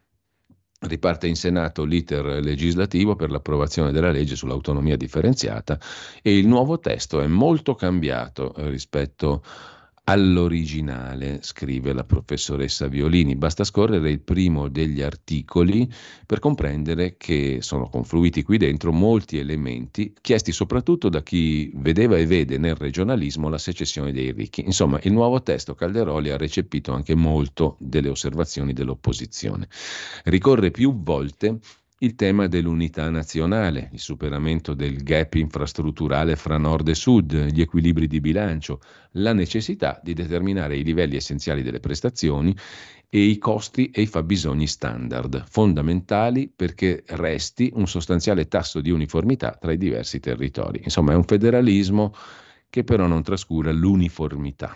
Sarebbe quasi una contraddizione in termini, ma insomma si cerca di quadrare il cerchio, diciamo così. Benché tutte queste precauzioni non servano a sopire i timori, il nuovo testo vuole rafforzare il consenso tra le diverse forze politiche. Insomma, è un testo molto equilibrato, quello elaborato dal ministro Calderoli, secondo la professoressa Violini. Secondo invece Matteo Ricci, sindaco PD di Pesaro, presidente delle autonomie eh, locali, noi sindaci siamo contro, le regioni diventeranno baracconi, le modifiche di Fratelli d'Italia sono una missione di colpa. Organizzeremo le forze per il referendum per bocciare l'autonomia differenziata. Il disegno di legge creerà un'enorme diseguaglianza nell'erogazione dei servizi e dividerà la destra sempre di più. Così il rappresentante PD mm, del, eh, delle autonomie locali, il sindaco di eh, Pesaro, Matteo Ricci. Per quanto riguarda il suddetto Vannacci, si iscrive a un sindacato anti-Crosetto. Roberto Vannacci si è iscritto a Siamo Esercito, la formazione sindacale più critica con il ministro della difesa Guido Crosetto, scrive il Corriere della Sera. Tornando al tema dell'autonomia, un accordo al ribasso, scrive Repubblica, sull'autonomia c'è l'accordo, di sapore amaro per la Lega, costretta ad accettare le condizioni poste da Fratelli d'Italia. Il ministro Roberto Calderoli sorvola sulle zeppe piazzate dai meloniani che rischiano di far andare fuori strada il federalismo dei leghisti. E Calderoli si limita a dire che il treno delle riforme mi pare che vada, siamo a un pezzo di autonomia differenziata. La riforma che tanto sta a cuore a Giorgia Meloni invece è il premierato, che comunque va avanti anche quello. Stanno procedendo insieme. È un baratto, Fratelli d'Italia, Lega denuncia l'opposizione, Schlein, Conte, eccetera, eccetera. A Palazzo Madama, Fratelli d'Italia l'ha spuntata su un punto importante. Nessuna delle 23 materie che possono andare alle regioni sarà affidata alle regioni che ne faranno richiesta se prima non sono stabiliti i livelli essenziali delle prestazioni, i LEP, su tutto il territorio nazionale. Non ci saranno cittadini di serie A e di serie B, eh, dice Fratelli d'Italia, tentando di respingere le accuse delle opposizioni sulla spaccatura d'Italia, eccetera, eccetera. L'ultimo tentativo di fermare in Parlamento l'autonomia sono le pregiudiziali di costituzionalità presentate dalle opposizioni, così Repubblica. Segue un articolo sul Sud che si sta spopolando, oltre un milione in fuga negli ultimi vent'anni, vanno via soprattutto i giovani laureati. PNRR e turismo non bastano. Insomma, l'unità d'Italia finora non ha fatto benissimo mm, al Sud. Cambiare? No, manteniamo il, lo status quo, dicono coloro che si oppongono appunto anche al federalismo all'italiana, mettiamola così. C'è da segnalare su Repubblica, andiamo veloci, Marina Elvira Calderone, ministro del lavoro, un'intervista a pagina 9, tuteleremo tutti sul caso Ilva, anche l'indotto, 20.000 lavoratori, riapriamo il cantiere delle pensioni. Sulla cassa integrazione siamo intervenuti, ma faremo altro. Dei 250.000 occupabili con il reddito di cittadinanza, solo il 20% ha fatto domanda per il supporto al lavoro. Per quanto concerne l'occupazione, aumentano i contratti a tempo indeterminato, dice la ministra Calderone, e, e tra i nuovi lavoratori e tra le donne, un segnale incoraggiante a cui va data continuità. I contratti a tempo indeterminato prevalgono mh, tra appunto nuovi lavoratori, donne in generale aumentano. Per quanto riguarda il tema pensioni, proteggeremo chi deve uscire dal lavoro in anticipo perché ha già lavorato tanto e chi inizia a costruire la propria posizione previdenziale. Insomma, riapriamo il cantiere pensioni. Sulla questione pensioni e assistenza, no? c'è sempre stata questa diatriba, le pensioni ha sempre sostenuto eh, l'allora sottosegretario Alberto Brambilla, oggi presidente del Centro Itinerari Previdenziali, Centro Studi, eh, sulle pensioni siamo a posto. Il problema è che la spesa assistenziale grava sull'Inps e questo falsa tutto. È un pallino fisso del professor Brambilla da anni, ribadito anche con l'ultimo, eh, con l'ultimo eh, lavoro fatto appunto con l'ultimo rapporto della Fondazione dello Centro Studi Itinerari Previdenziali. Se ne parla da decenni, ma adesso la necessità di separare previdenza e assistenza viene rilanciata dal nuovo rapporto Itinerari previdenziali sul welfare. L'Istituto di ricerca di Alberto Brambilla afferma che il sistema italiano delle pensioni è sostenibile purché si ponga un limite alle troppe eccezioni alla riforma Fornero e all'eccessiva commistione tra previdenza e assistenza. A dare una mano l'aumento dei posti di lavoro e dei contributi. Sulla stampa trovate un articolo, ma anche su Libero. A pagina 8, Italia, paese di assistiti. Dal 2008 la spesa è più che raddoppiata, ma nello stesso periodo i poveri sono aumentati da 2,1 a 5,7 milioni, cioè, dice il professor Brambilla, gli interventi hanno mancato l'obiettivo. E il 40% dei pensionati grava sul fisco. Per quanto concerne un'altra delle notizie del giorno, la proposta di legge regionale sul fine vita in Veneto, Zaia, chi volevi imbrogliare? Domanda Emanuele Boffi, direttore di Tempi, tempi.it. La proposta è stata bocciata. Il governatore Zaia ha giocato con le parole per nascondere quella che, sua, quella, quella che era veramente la sua battaglia, una battaglia politica e ideologica, scrive Boffi. Lo stesso Zaia viene intervistato sul Corriere della Sera di oggi a pagina 11. Non ho fatto conteggi, ma è da ipocriti non volere una norma sulla fine vita. È necessaria. Come si fa a negarlo? È un fatto di coscienza. Dovevamo votare su un tema etico e non politico e ognuno si è espresso secondo coscienza. Credo che i cittadini in cuor loro siano per una legge che regoli situazioni così delicate. Il paese e il palazzo la pensano diversamente.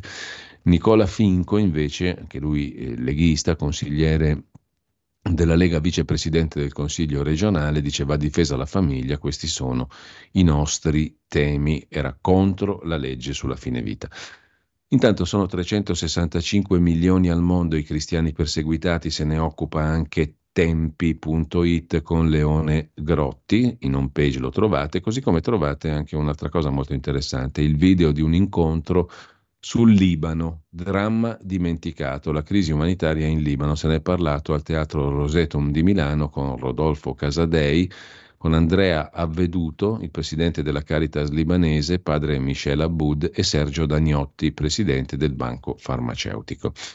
Mentre mh, mm, vi segnalo anche la pagina dedicata dal Corriere della Sera alla vicenda di Giovanna Pedretti, probabilmente suicidatasi, quel cliente esiste ma non so chi sia, queste le parole di Giovanna Pedretti prima di morire davanti ai carabinieri. Le parole a verbale della ristoratrice suicida. I familiari chiedono silenzio sulla vicenda e su questa, su questa vicenda c'è anche una bella risposta di Vittorio Feltri a una lettera di una lettrice Intanto uh, Feltri dice Lucarelli indagata, ma Lucarelli stupidamente indagata perché dire che la Lucarelli ha spinto qualcuno al suicidio è una stupidaggine.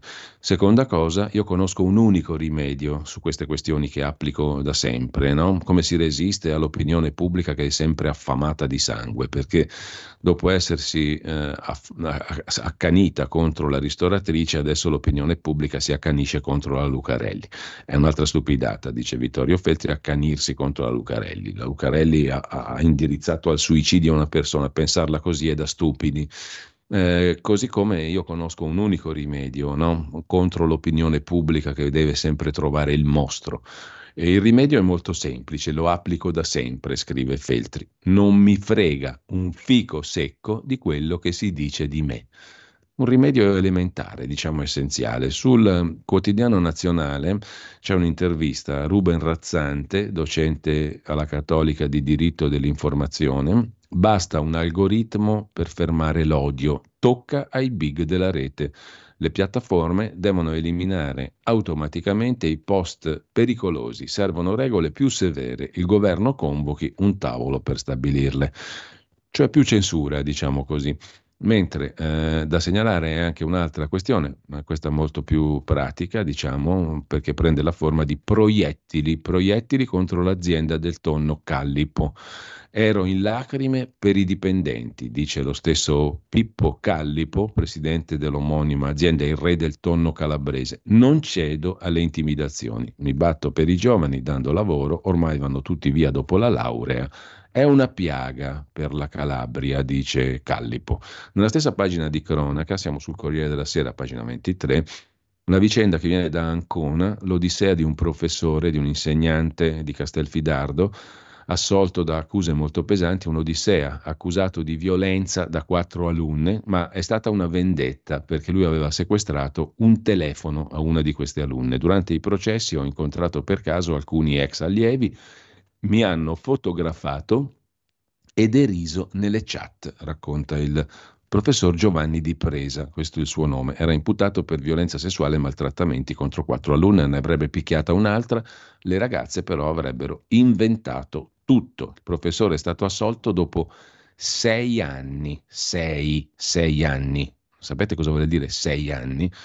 Vi segnalo anche sul Fatto Quotidiano di oggi il secondo articolo in un paio di settimane sul Curva Nord di San Siro, finte onlus, affari, criminalità, l'indagine sul cuore più nerazzurro dello stadio Meazza. Accessi abusivi allo stadio, bagarini, parcheggi VIP, legami ambigui con la dirigenza nerazzurra e con politici di Fratelli d'Italia e Lega, destra, mafia, tifo. Affari e criminalità, finte onlus, la curva nord del Meazza, lo stadio di San Siro. Mentre a proposito di Lombardia, oggi il giorno in cui si celebra il vernacolo, la lingua milanese, premi a chi diffonderà il dialetto perché la lingua lombarda, che poi si declina in tante manifestazioni a seconda delle province e delle zone, è a rischio di estinzione.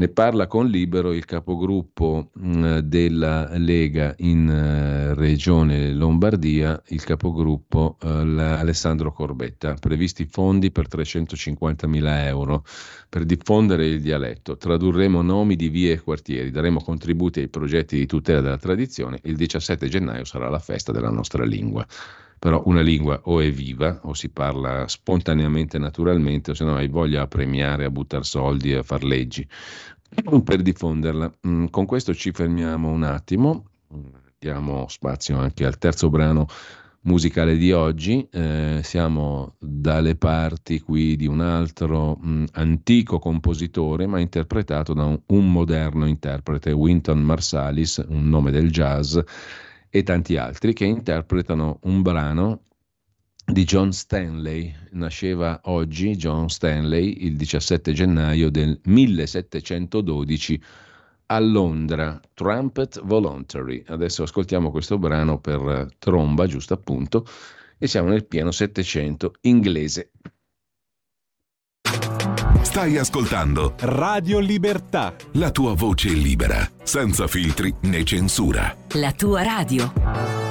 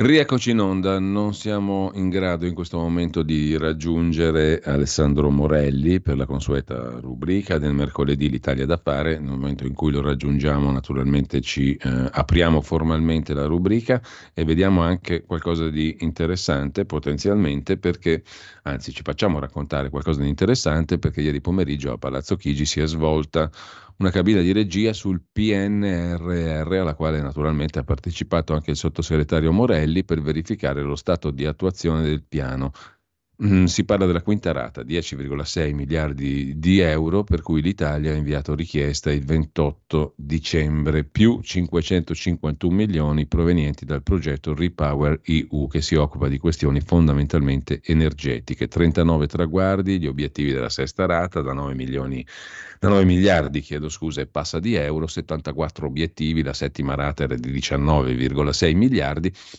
Insomma, soldi, soldi, soldi, cose da fare, cose da fare, cose da fare, Italia da fare, Italia da fare. Questo in sintesi. Vedremo poi di capirne qualcosa di più. Intanto, torniamo alla rassegna stampa di oggi. Chiedo scusa, oggi c'è il raspino incalzante, diciamo, per quanto concerne la gola. Ma in ogni caso, torniamo alla rassegna stampa di oggi, come dicevamo, e andiamo a vedere anche gli altri articoli degni, degni, di nota. Dopo la storia del professore assolto dopo sei anni di Odissea, era accusato di violenza da quattro alunne, e dopo la storia della curva nord di Milano, l'indagine sul cuore nerazzurro del Meazza tra affari loschi, criminalità e finte onlus, dopo la vicenda dei premi a chi diffonderà il dialetto, Ciumbia, se parlo un milanese ciapu manca i danè, eh, abbiamo Roma, da Milano a Roma, la suburra di Alex, è il titolo della storia raccontata per la stampa di Torino, pagina 21, da Valentina Petrini, che è andata a farsi un viaggio nella borgata romana Finocchio, dove è cresciuto il 14enne Ivan Alexandru, ucciso fra agguati, droga, ville abusive di famiglie dedite allo spaccio di droga. Ma a, a proposito di leggere tutta sta roba di droga, ma, ma, quanta diavolo di gente si droga in Italia? Cioè, viene da, da, stupirsi, diciamo, di quanti siano gli utilizzatori della droga, perché per carità, esistono gli spacciatori, tutto quello che volete, però esistono anche gli utilizzatori di droga. Quanta gente consuma droga in Italia? Intanto il sottosegretario Morelli c'è, Facciamo una piccola pausa in maniera tale da poter lanciare la sigla e aprire il discorso, magari partendo da quello che vi ho indicato prima essere stato l'argomento centrale ieri pomeriggio, PNRR. Va ora in onda l'Italia da fare, il punto sulla politica economica con Alessandro Morelli.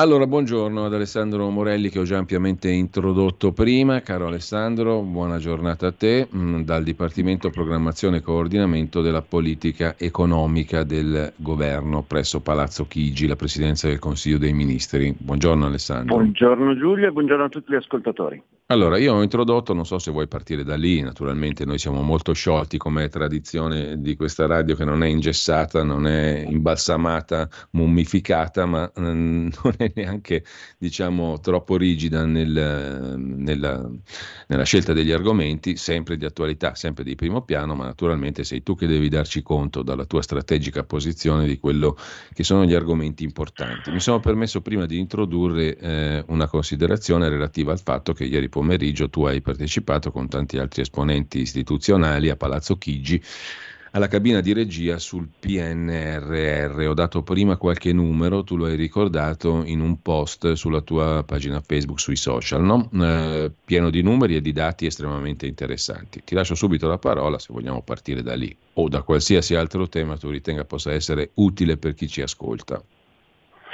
Ma chiaramente il tema del PNRR è un tema all'ordine del giorno della politica economica e della strategia che il governo intende eh, mettere in campo per una serie di iniziative che chiaramente cambieranno il, voto, il volto del Paese da qui ai prossimi decenni più che ai prossimi anni.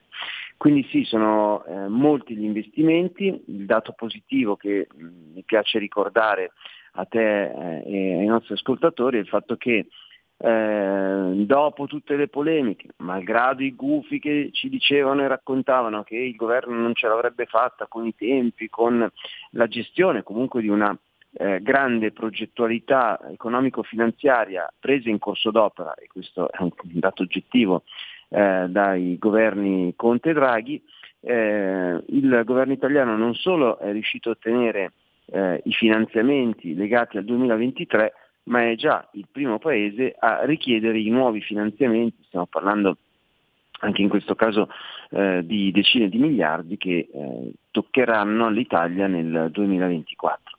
In tutto questo con una eh, complessa eh, interlocuzione con l'Europa per quanto riguarda la ricalibratura di alcuni obiettivi che, come sappiamo, eh, in corso d'opera sono oggettivamente cambiati eh, e eh, in parte perché mh, non era possibile ottenere i risultati sperati eh, entro il giugno del 2026, come sappiamo essere la data limite per quanto riguarda gli investimenti, quindi il taglio del nastro che siano opere infrastrutturali, quindi fisiche che immateriali e eh, dall'altra parte perché sono cambiati anche gli obiettivi eh, dei governi che si sono susseguiti.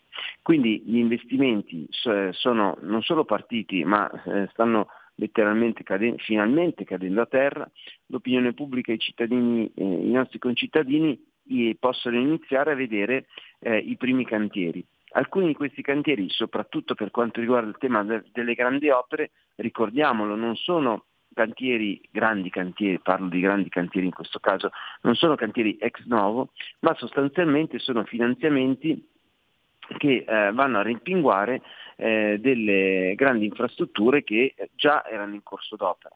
Penso all'interessante eh, sviluppo del quadruplicamento la, della ferrovia tra Milano e Genova che sostanzialmente permetterà attraverso eh, la velocizzazione eh, legata anche eh, alla linea Torino, all'asse Torino-Genova, di avere un, un, un nuovo polo, eh, per un rinnovato polo ehm, sociale, industriale, ehm, tra ehm, un vero e proprio triangolo tra Genova, Torino e Milano. Noi pensiamo che l'obiettivo da raggiungere sia ehm, toccare tutte le città ad un'ora di distanza, quindi un'ora tra Milano e Torino, un'ora tra Torino e Genova e tra Genova e Milano. Questo obiettivo chiaramente è perseguito eh, in una fase eh, medio-lunga eh, di opere infrastrutturali legate evidentemente alle ferrovie. All'interno di, questo, di questa grande progettualità sono inseriti una serie di finanziamenti legati al PNRR. Ecco Alessandro, eh, visto che oggi è la giornata dei dialetti di tutta Italia e che l'UNESCO però ha detto che le lingue lombarde si vanno estinguendo, te lo dico in lombardo, vun a guardare eh, i numeri che ti metti tutti in pagina, il sestremis, tradotto, uno se guarda i numeri che hai messo sulla pagina Facebook il sestremis, cioè si impaurisce a vedere la cifra, le cifre che corrono. No? Sappiamo tutti che il PNRR eh, è una, una, massa, diciamo, costituito da una massa di investimenti enorme, no? eh, che sono in sì. larga parte anche un debito. Come tutti i debiti possono essere produttivi o improduttivi. Tu ci hai appena spiegato che eh, naturalmente tutto questo ha una finalità super produttiva, infrastrutturale, essenziale. Quindi si tratta di far fruttare i soldi, anche quelli a debito c'è una piccolissima parte che non lo è. Um, quindi è un'opportunità tutto sommato. Come al solito le opportunità presentano anche dei rischi, evidentemente, sui quali occorre vigilare. Com'è che si vigila in questa fase, diciamo, e anche nelle fasi successive, quelle più attuative, su questa massa di miliardi, perché siano effettivamente produttivi? Te la metto giù in generale. Dall'altro lato questa domanda mi fa fare una deviazione in quel di Milano. No? Tu sei stato per tanti anni, lo sei ancora consigliere comunale, ti occupi della tua città che è Milano. Abbiamo letto stamattina una notiziola che tale è stata messa, diciamo, è stata messa come tale su Repubblica in cronaca locale, ma per me non mi, sem- non mi sembra tanto una notiziola, perché l'assessore all'edilizia del comune di Milano è andato a parlare con il procuratore capo della Procura di Milano, Viola, per loro dicono per affrontare temi generali. Il tema, il tema, generale è quello degli abusi edilizi. Ci sono poi dei temi particolari perché a Milano si va costruendo molto, si costruirà sempre di più.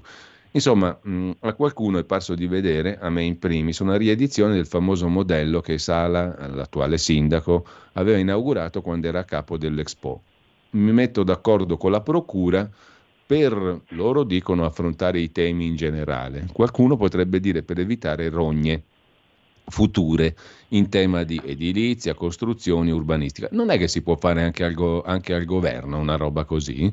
Per evitare rogne future ci mettiamo d'accordo con chi potrebbe potenzialmente fare indagini magari scomode, tra virgolette, l'ha avuto là un po' così grossolanamente, ma è una cosa abbastanza interessante perché in Italia quando tu fai un investimento, fai le infrastrutture, fai dei lavori, e qui stiamo parlando di PNRR, tanto per capirci, e di tanti soldi, c'è sempre qualche rogna. Non è che qualche rogna possiamo evitarcela con un cordialissimo colloquio?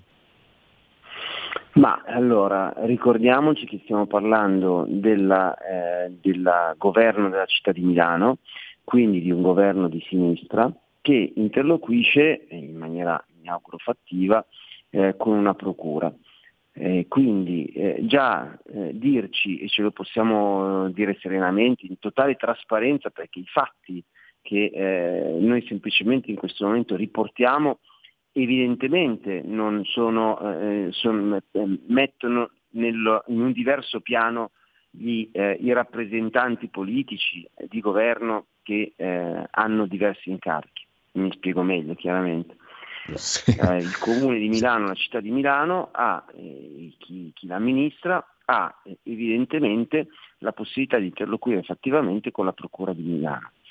Diverso è il caso quando noi pensiamo a esponenti di governo del governo in centrodestra e chiaramente non posso esimermi da fare un nome tipo Matteo Salvini, perché non è una storiella che ci siamo raccontati io e te eh, su Radio Libertà e eh, di, eh, con la quale abbiamo cercato di imbonire i nostri radioascoltatori per anni.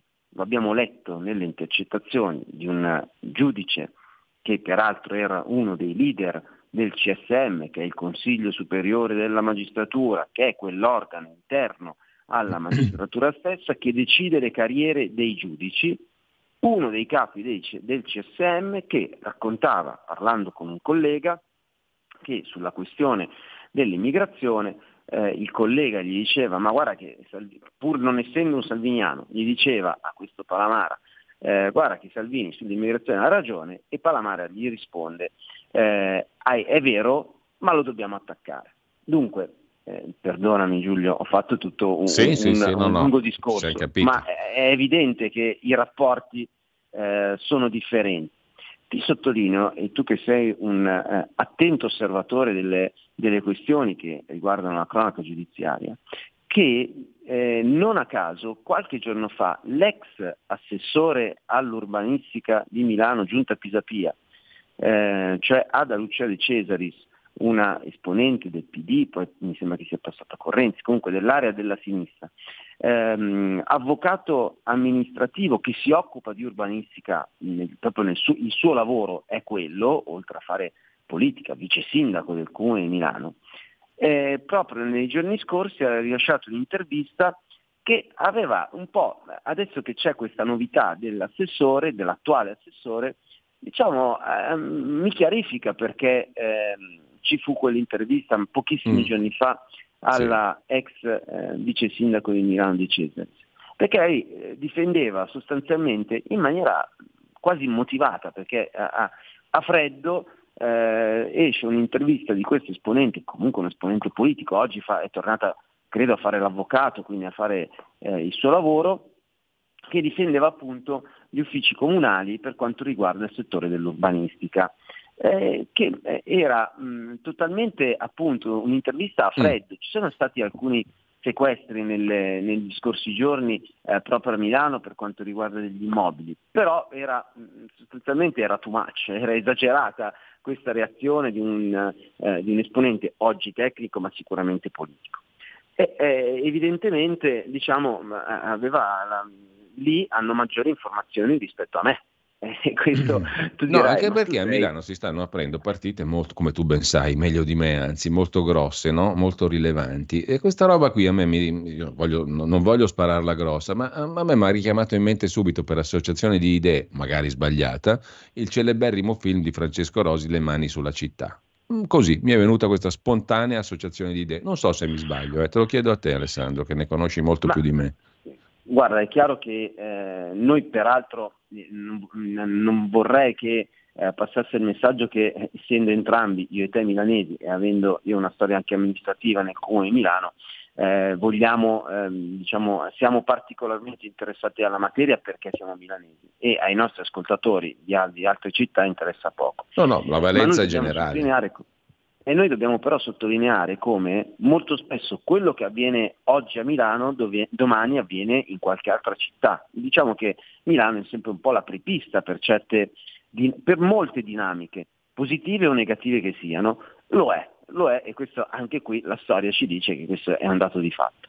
Ehm, le mani della città, le mani della città sì, è assolutamente coerente peraltro con l'immagine che la sinistra ha riportato a Milano. Pensa alla, eh, diciamo, agli importanti investimenti dei grandissimi fondi immobiliari che purtroppo no- ai quali purtroppo non ha corrisposto un'adeguata eh, risposta, scusate il gioco di parole, del Comune di Milano, dell'amministrazione locale di Milano, per quanto riguarda un riequilibrio eh, per eh, il cittadino medio, normale, perché è facile fare la transizione ecologica, energetica, ambientale, bla bla, eh, con degli immobili che ti, eh, che ti costano eh, al cittadino, alla- all'acquirente, costano dagli 8.000 euro al metro quadro in su. Beh, diciamo che ti piace vincere facile.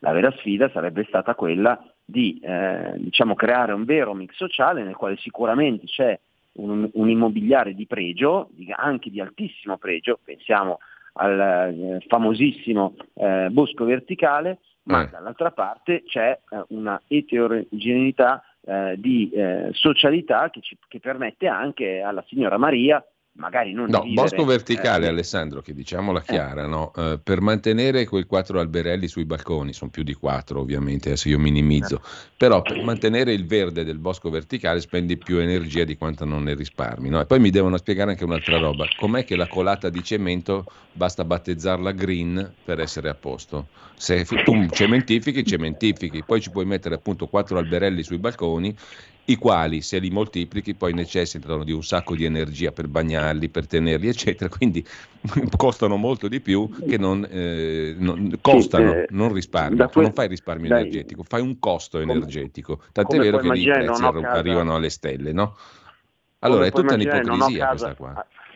Non ho casa nel, nel grattacielo bosco verticale, ma da quello che mi ricordo, avendolo letto su qualche giornale, i costi annuali di gestione per eh, il singolo eh, appartamento è intorno ai 30.000 euro. Solo per dire il costo eh, materiale, che evidentemente diciamo, è un muro all'accesso eh, invalicabile per la stragrandissima maggioranza delle famiglie italiane. Ma questo non è, ti dicevo, quel- eh, il caso del, del bosco verticale è un unicum, infatti non, non è più stato ripetuto in, eh, in serie ehm, eh, né nella città di Milano né in altre città. No, adesso stanno perché- facendo Piazzale Loreto con quella logica lì. Quattro alberelli e giù il centro commerciale e cementificazione al nastro. E ci sarà un casino di traffico in più in quella zona. distruggendo la mobilità della città e su questo ehm, mi sento anche di eh, trovare la condivisione positiva eh, da parte di alcuni esponenti persino della sinistra che su questo tema sono assolutamente contrari perché sostanzialmente si eh, disintegra il modello con il quale la città di Milano è cresciuta non negli ultimi dieci anni ma nei secoli e cioè l'essere un crocevia commerciale tra numerose città eh, della Lombardia, della Svizzera allora, della- del- del- di quella che noi eh, definiamo, anzi, di quella che storicamente era l'Insubria e che chiaramente la collegava verso, mare- verso il mare con Genova eh, e, e con le altre città che poi si sviluppavano ehm, nelle varie signorie ehm, vicine al- al- all'area Insubre. Però tornando, tornando a bomba, eh, questi stanno devastando la storia della- di una città e eh, attraverso anche eh, un nuovo eh, modello di mobilità, eh, mi pare che sia di oggi la notizia che addirittura eh, la ZTL eh, Area C possa, eh, la, la previsione, la richiesta della, della sinistra sia proprio quella di arrivare fino a 10 euro. Ancora, ancora una volta, come sottolineavo, Milano è la prepista, esattamente nella stessa linea sta procedendo Roma, anche se con maggiori difficoltà per l'amministrazione comunale, perché i cittadini romani diciamo, sono più, eh, probabilmente sono, essendo eh, più omogenei, più eh, realmente romani, sappiamo che oramai eh, Milano è una città eh, cosmopolita e quindi molto spesso i suoi residenti non sono eh, così legati, non hanno radici così forti nella città e questo purtroppo eh, probabilmente impedisce anche che dalla cittadinanza, dall'opinione pubblica, dal territorio arrivino forti reazioni rispetto a scelte che sono scelte che vanno a, eh, veramente a uccidere eh, il modello col quale, ribadisco, questa, questo luogo è cresciuto per eh, centinaia di anni. Ecco, 10 euro per entrare in una ZTL capisci perfettamente che esattamente come il bosco verticale è un muro all'accesso e che, diciamo, immateriale che però eh, permette intanto ai ricchi di poter accedere e tanto che gli frega quelli della zona, del, della zona del centro di Milano, eh, appunto non, non, hanno, non, hanno, alcun problema a, eh, a, mettere in conto questi 10 euro al giorno. Però la signora Maria che magari eh, diciamo, il sabato vuole andare a fare eh, un, un, passaggio in centro, visto che peraltro eh, la ZTL funziona anche nel, nei weekend, eh, questo l'è di fatto impedito perché francamente eh, spendere 10 euro eh, è, è, ma oltre che essere eh, ma se anche fosse possibile mm. una spesa del genere per una famiglia normale è veramente uno schiaffo alla povertà perché per fare 3 km sei costretta a, ad avere questa quest'obolo, ecco, a versare Alessandro, quest'obolo. Eh, ti interrompo solo perché vedo che l'orologio ci dice che sono già le 9.24, corre, abbiamo corre. pochi minuti. No? Mm, tu hai fatto benissimo a chiarire peraltro tutta questa questione perché come hai chiarito e come io condivido perfettamente, Milano molto spesso eh, anticipa quello che accade nel paese. In questo caso a me mi sembra che anticipi un modello estremamente discutibile, mettiamola così. Ehm, voglio tornare, però, se sei d'accordo, anche al PNRR, all'incontro di ieri pomeriggio, mi sembra molto importante perché è stata anche eh, fatta un'analisi sul conseguimento degli obiettivi delle rate precedenti, sono rate da miliardi di euro. E poi c'è un- una piccola questione che volevo porti in merito a un capitolo correlato al PNRR, cioè il piano Repower EU, che è un progetto della Commissione europea che era nato per mettere fine alla dipendenza dai combustibili russi e affrontare la crisi climatica, ma che si può tradurre anche qui in un'opportunità diciamo, di investimento in politiche energetiche che non siano semplicemente solo ideologiche, no? per certi versi. In più c'è un ascoltatore che via WhatsApp domanda, ti domanda se eh, all'interno di tutte queste opere è previsto anche un piano stadi, perché i nostri stadi di calcio sono rimasti ai tempi di Italia 90, scrive Francesco. Ma eh, partirei proprio dal, dal, tema degli stadi, che è un tema che mi interessa molto perché come sai qua al Dipartimento stiamo lavorando per eh, il tema del partenariato pubblico-privato, quindi la possibilità di prevedere un eh, equilibrato rapporto tra il pubblico e chiaramente gli enti pubblici che devono gestire, sono molto spesso proprietari degli stadi, e dall'altra parte il privato che nel quadro eh, sportivo calcistico eh, sarebbero le società, mh, le società, calcistiche. Ora alcune società, come sappiamo la Juve eh, per esempio, eh, hanno fatto un proprio stadio, altre società, Inter e Milan, hanno in questo, in questo momento hanno in gestione con una eh, società eh, che le rappresenta entrambe, hanno in gestione dal Comune di Milano il, eh, lo stadio di San Siro.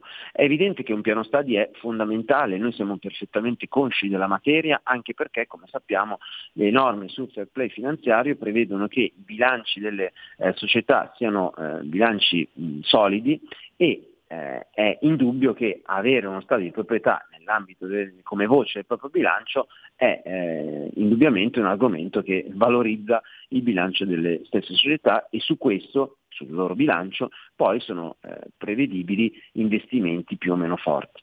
Dunque che ci sia la necessità di un piano stadi è abbastanza evidente a tutti. Eh, noi abbiamo una grande opportunità e come governo lo stiamo eh, implementando ancora di più eh, grazie anche a una gestione molto, molto efficace da parte della propria dirigenza. Questo è il credito sportivo. Il credito sportivo è un ente, anzi una banca, una banca eh, che lavora in, in, termini privatistici, ma è una banca pubblica eh, che eh, può accedere quindi al credito della BCE con i tassi di una qualunque altra banca. Cosa succede? Essendo una banca pubblica ehm, eh, controllata dal MEF, eh, lo scopo di questa banca è quello di finanziare finanziare enti pubblici eh, per eh, beni che chiaramente rimangono pubblici ehm, e eh, dall'altra parte dando dei tassi super agevolati alle amministrazioni.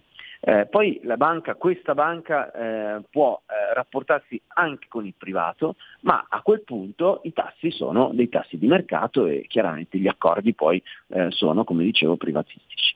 Quindi eh, questa, eh, questa, banca, che ribadisco oggi è ehm, soggetta al controllo del MEF, è una banca molto importante ed è una grande opportunità per i nostri sindaci, per i nostri amministratori locali che nel caso in cui avessero la possibilità di fare degli investimenti e lo potessero fare con, lo volessero fare con dei tassi veramente agevolati perché eh, sostanzialmente sono gli stessi tassi applicati eh, alle banche dalla BCE, quindi dei tassi eh, irrisori in confronto ai tassi di mercato, beh, lo possono, lo possono fare. Questo è dunque un, sono due possibilità, due opportunità sulle quali da un lato sto lavorando direttamente, quindi il partenariato pubblico-privato per permettere l'equilibrato eh, rapporto tra il pubblico e il privato anche nella gestione, costruzione eh, degli stadi, dall'altra parte, come dicevo, la possibilità per gli enti pubblici eh, di ehm, eh, approfittare di questa grande opportunità legata all'Istituto per il Credito Sportivo. Per gli amministratori locali, nel caso in cui eh, ce ne fossero all'ascolto, basta andare sul sito del Credito Sportivo per raccogliere tutte le informazioni, ci sono eh, diciamo dei bandi che ehm, eh, a giro vengono aperti e sui quali indubbiamente si, eh, si, può, fare, si può lavorare molto per i territori. Allora, io ringrazio Alessandro Morelli. Mm, questa mattina il tempo diciamo, è stato veramente tiranno perché avevamo un sacco di argomenti, avremmo ancora un sacco di argomenti di cui parlare. Naturalmente non si può far tutto, comunque io ti ringrazio per il tempo che ci hai dedicato Alessandro. Grazie Buona a voi mattina e buon lavoro. E buon ascolto a tutti. Avete ascoltato l'Italia da fare.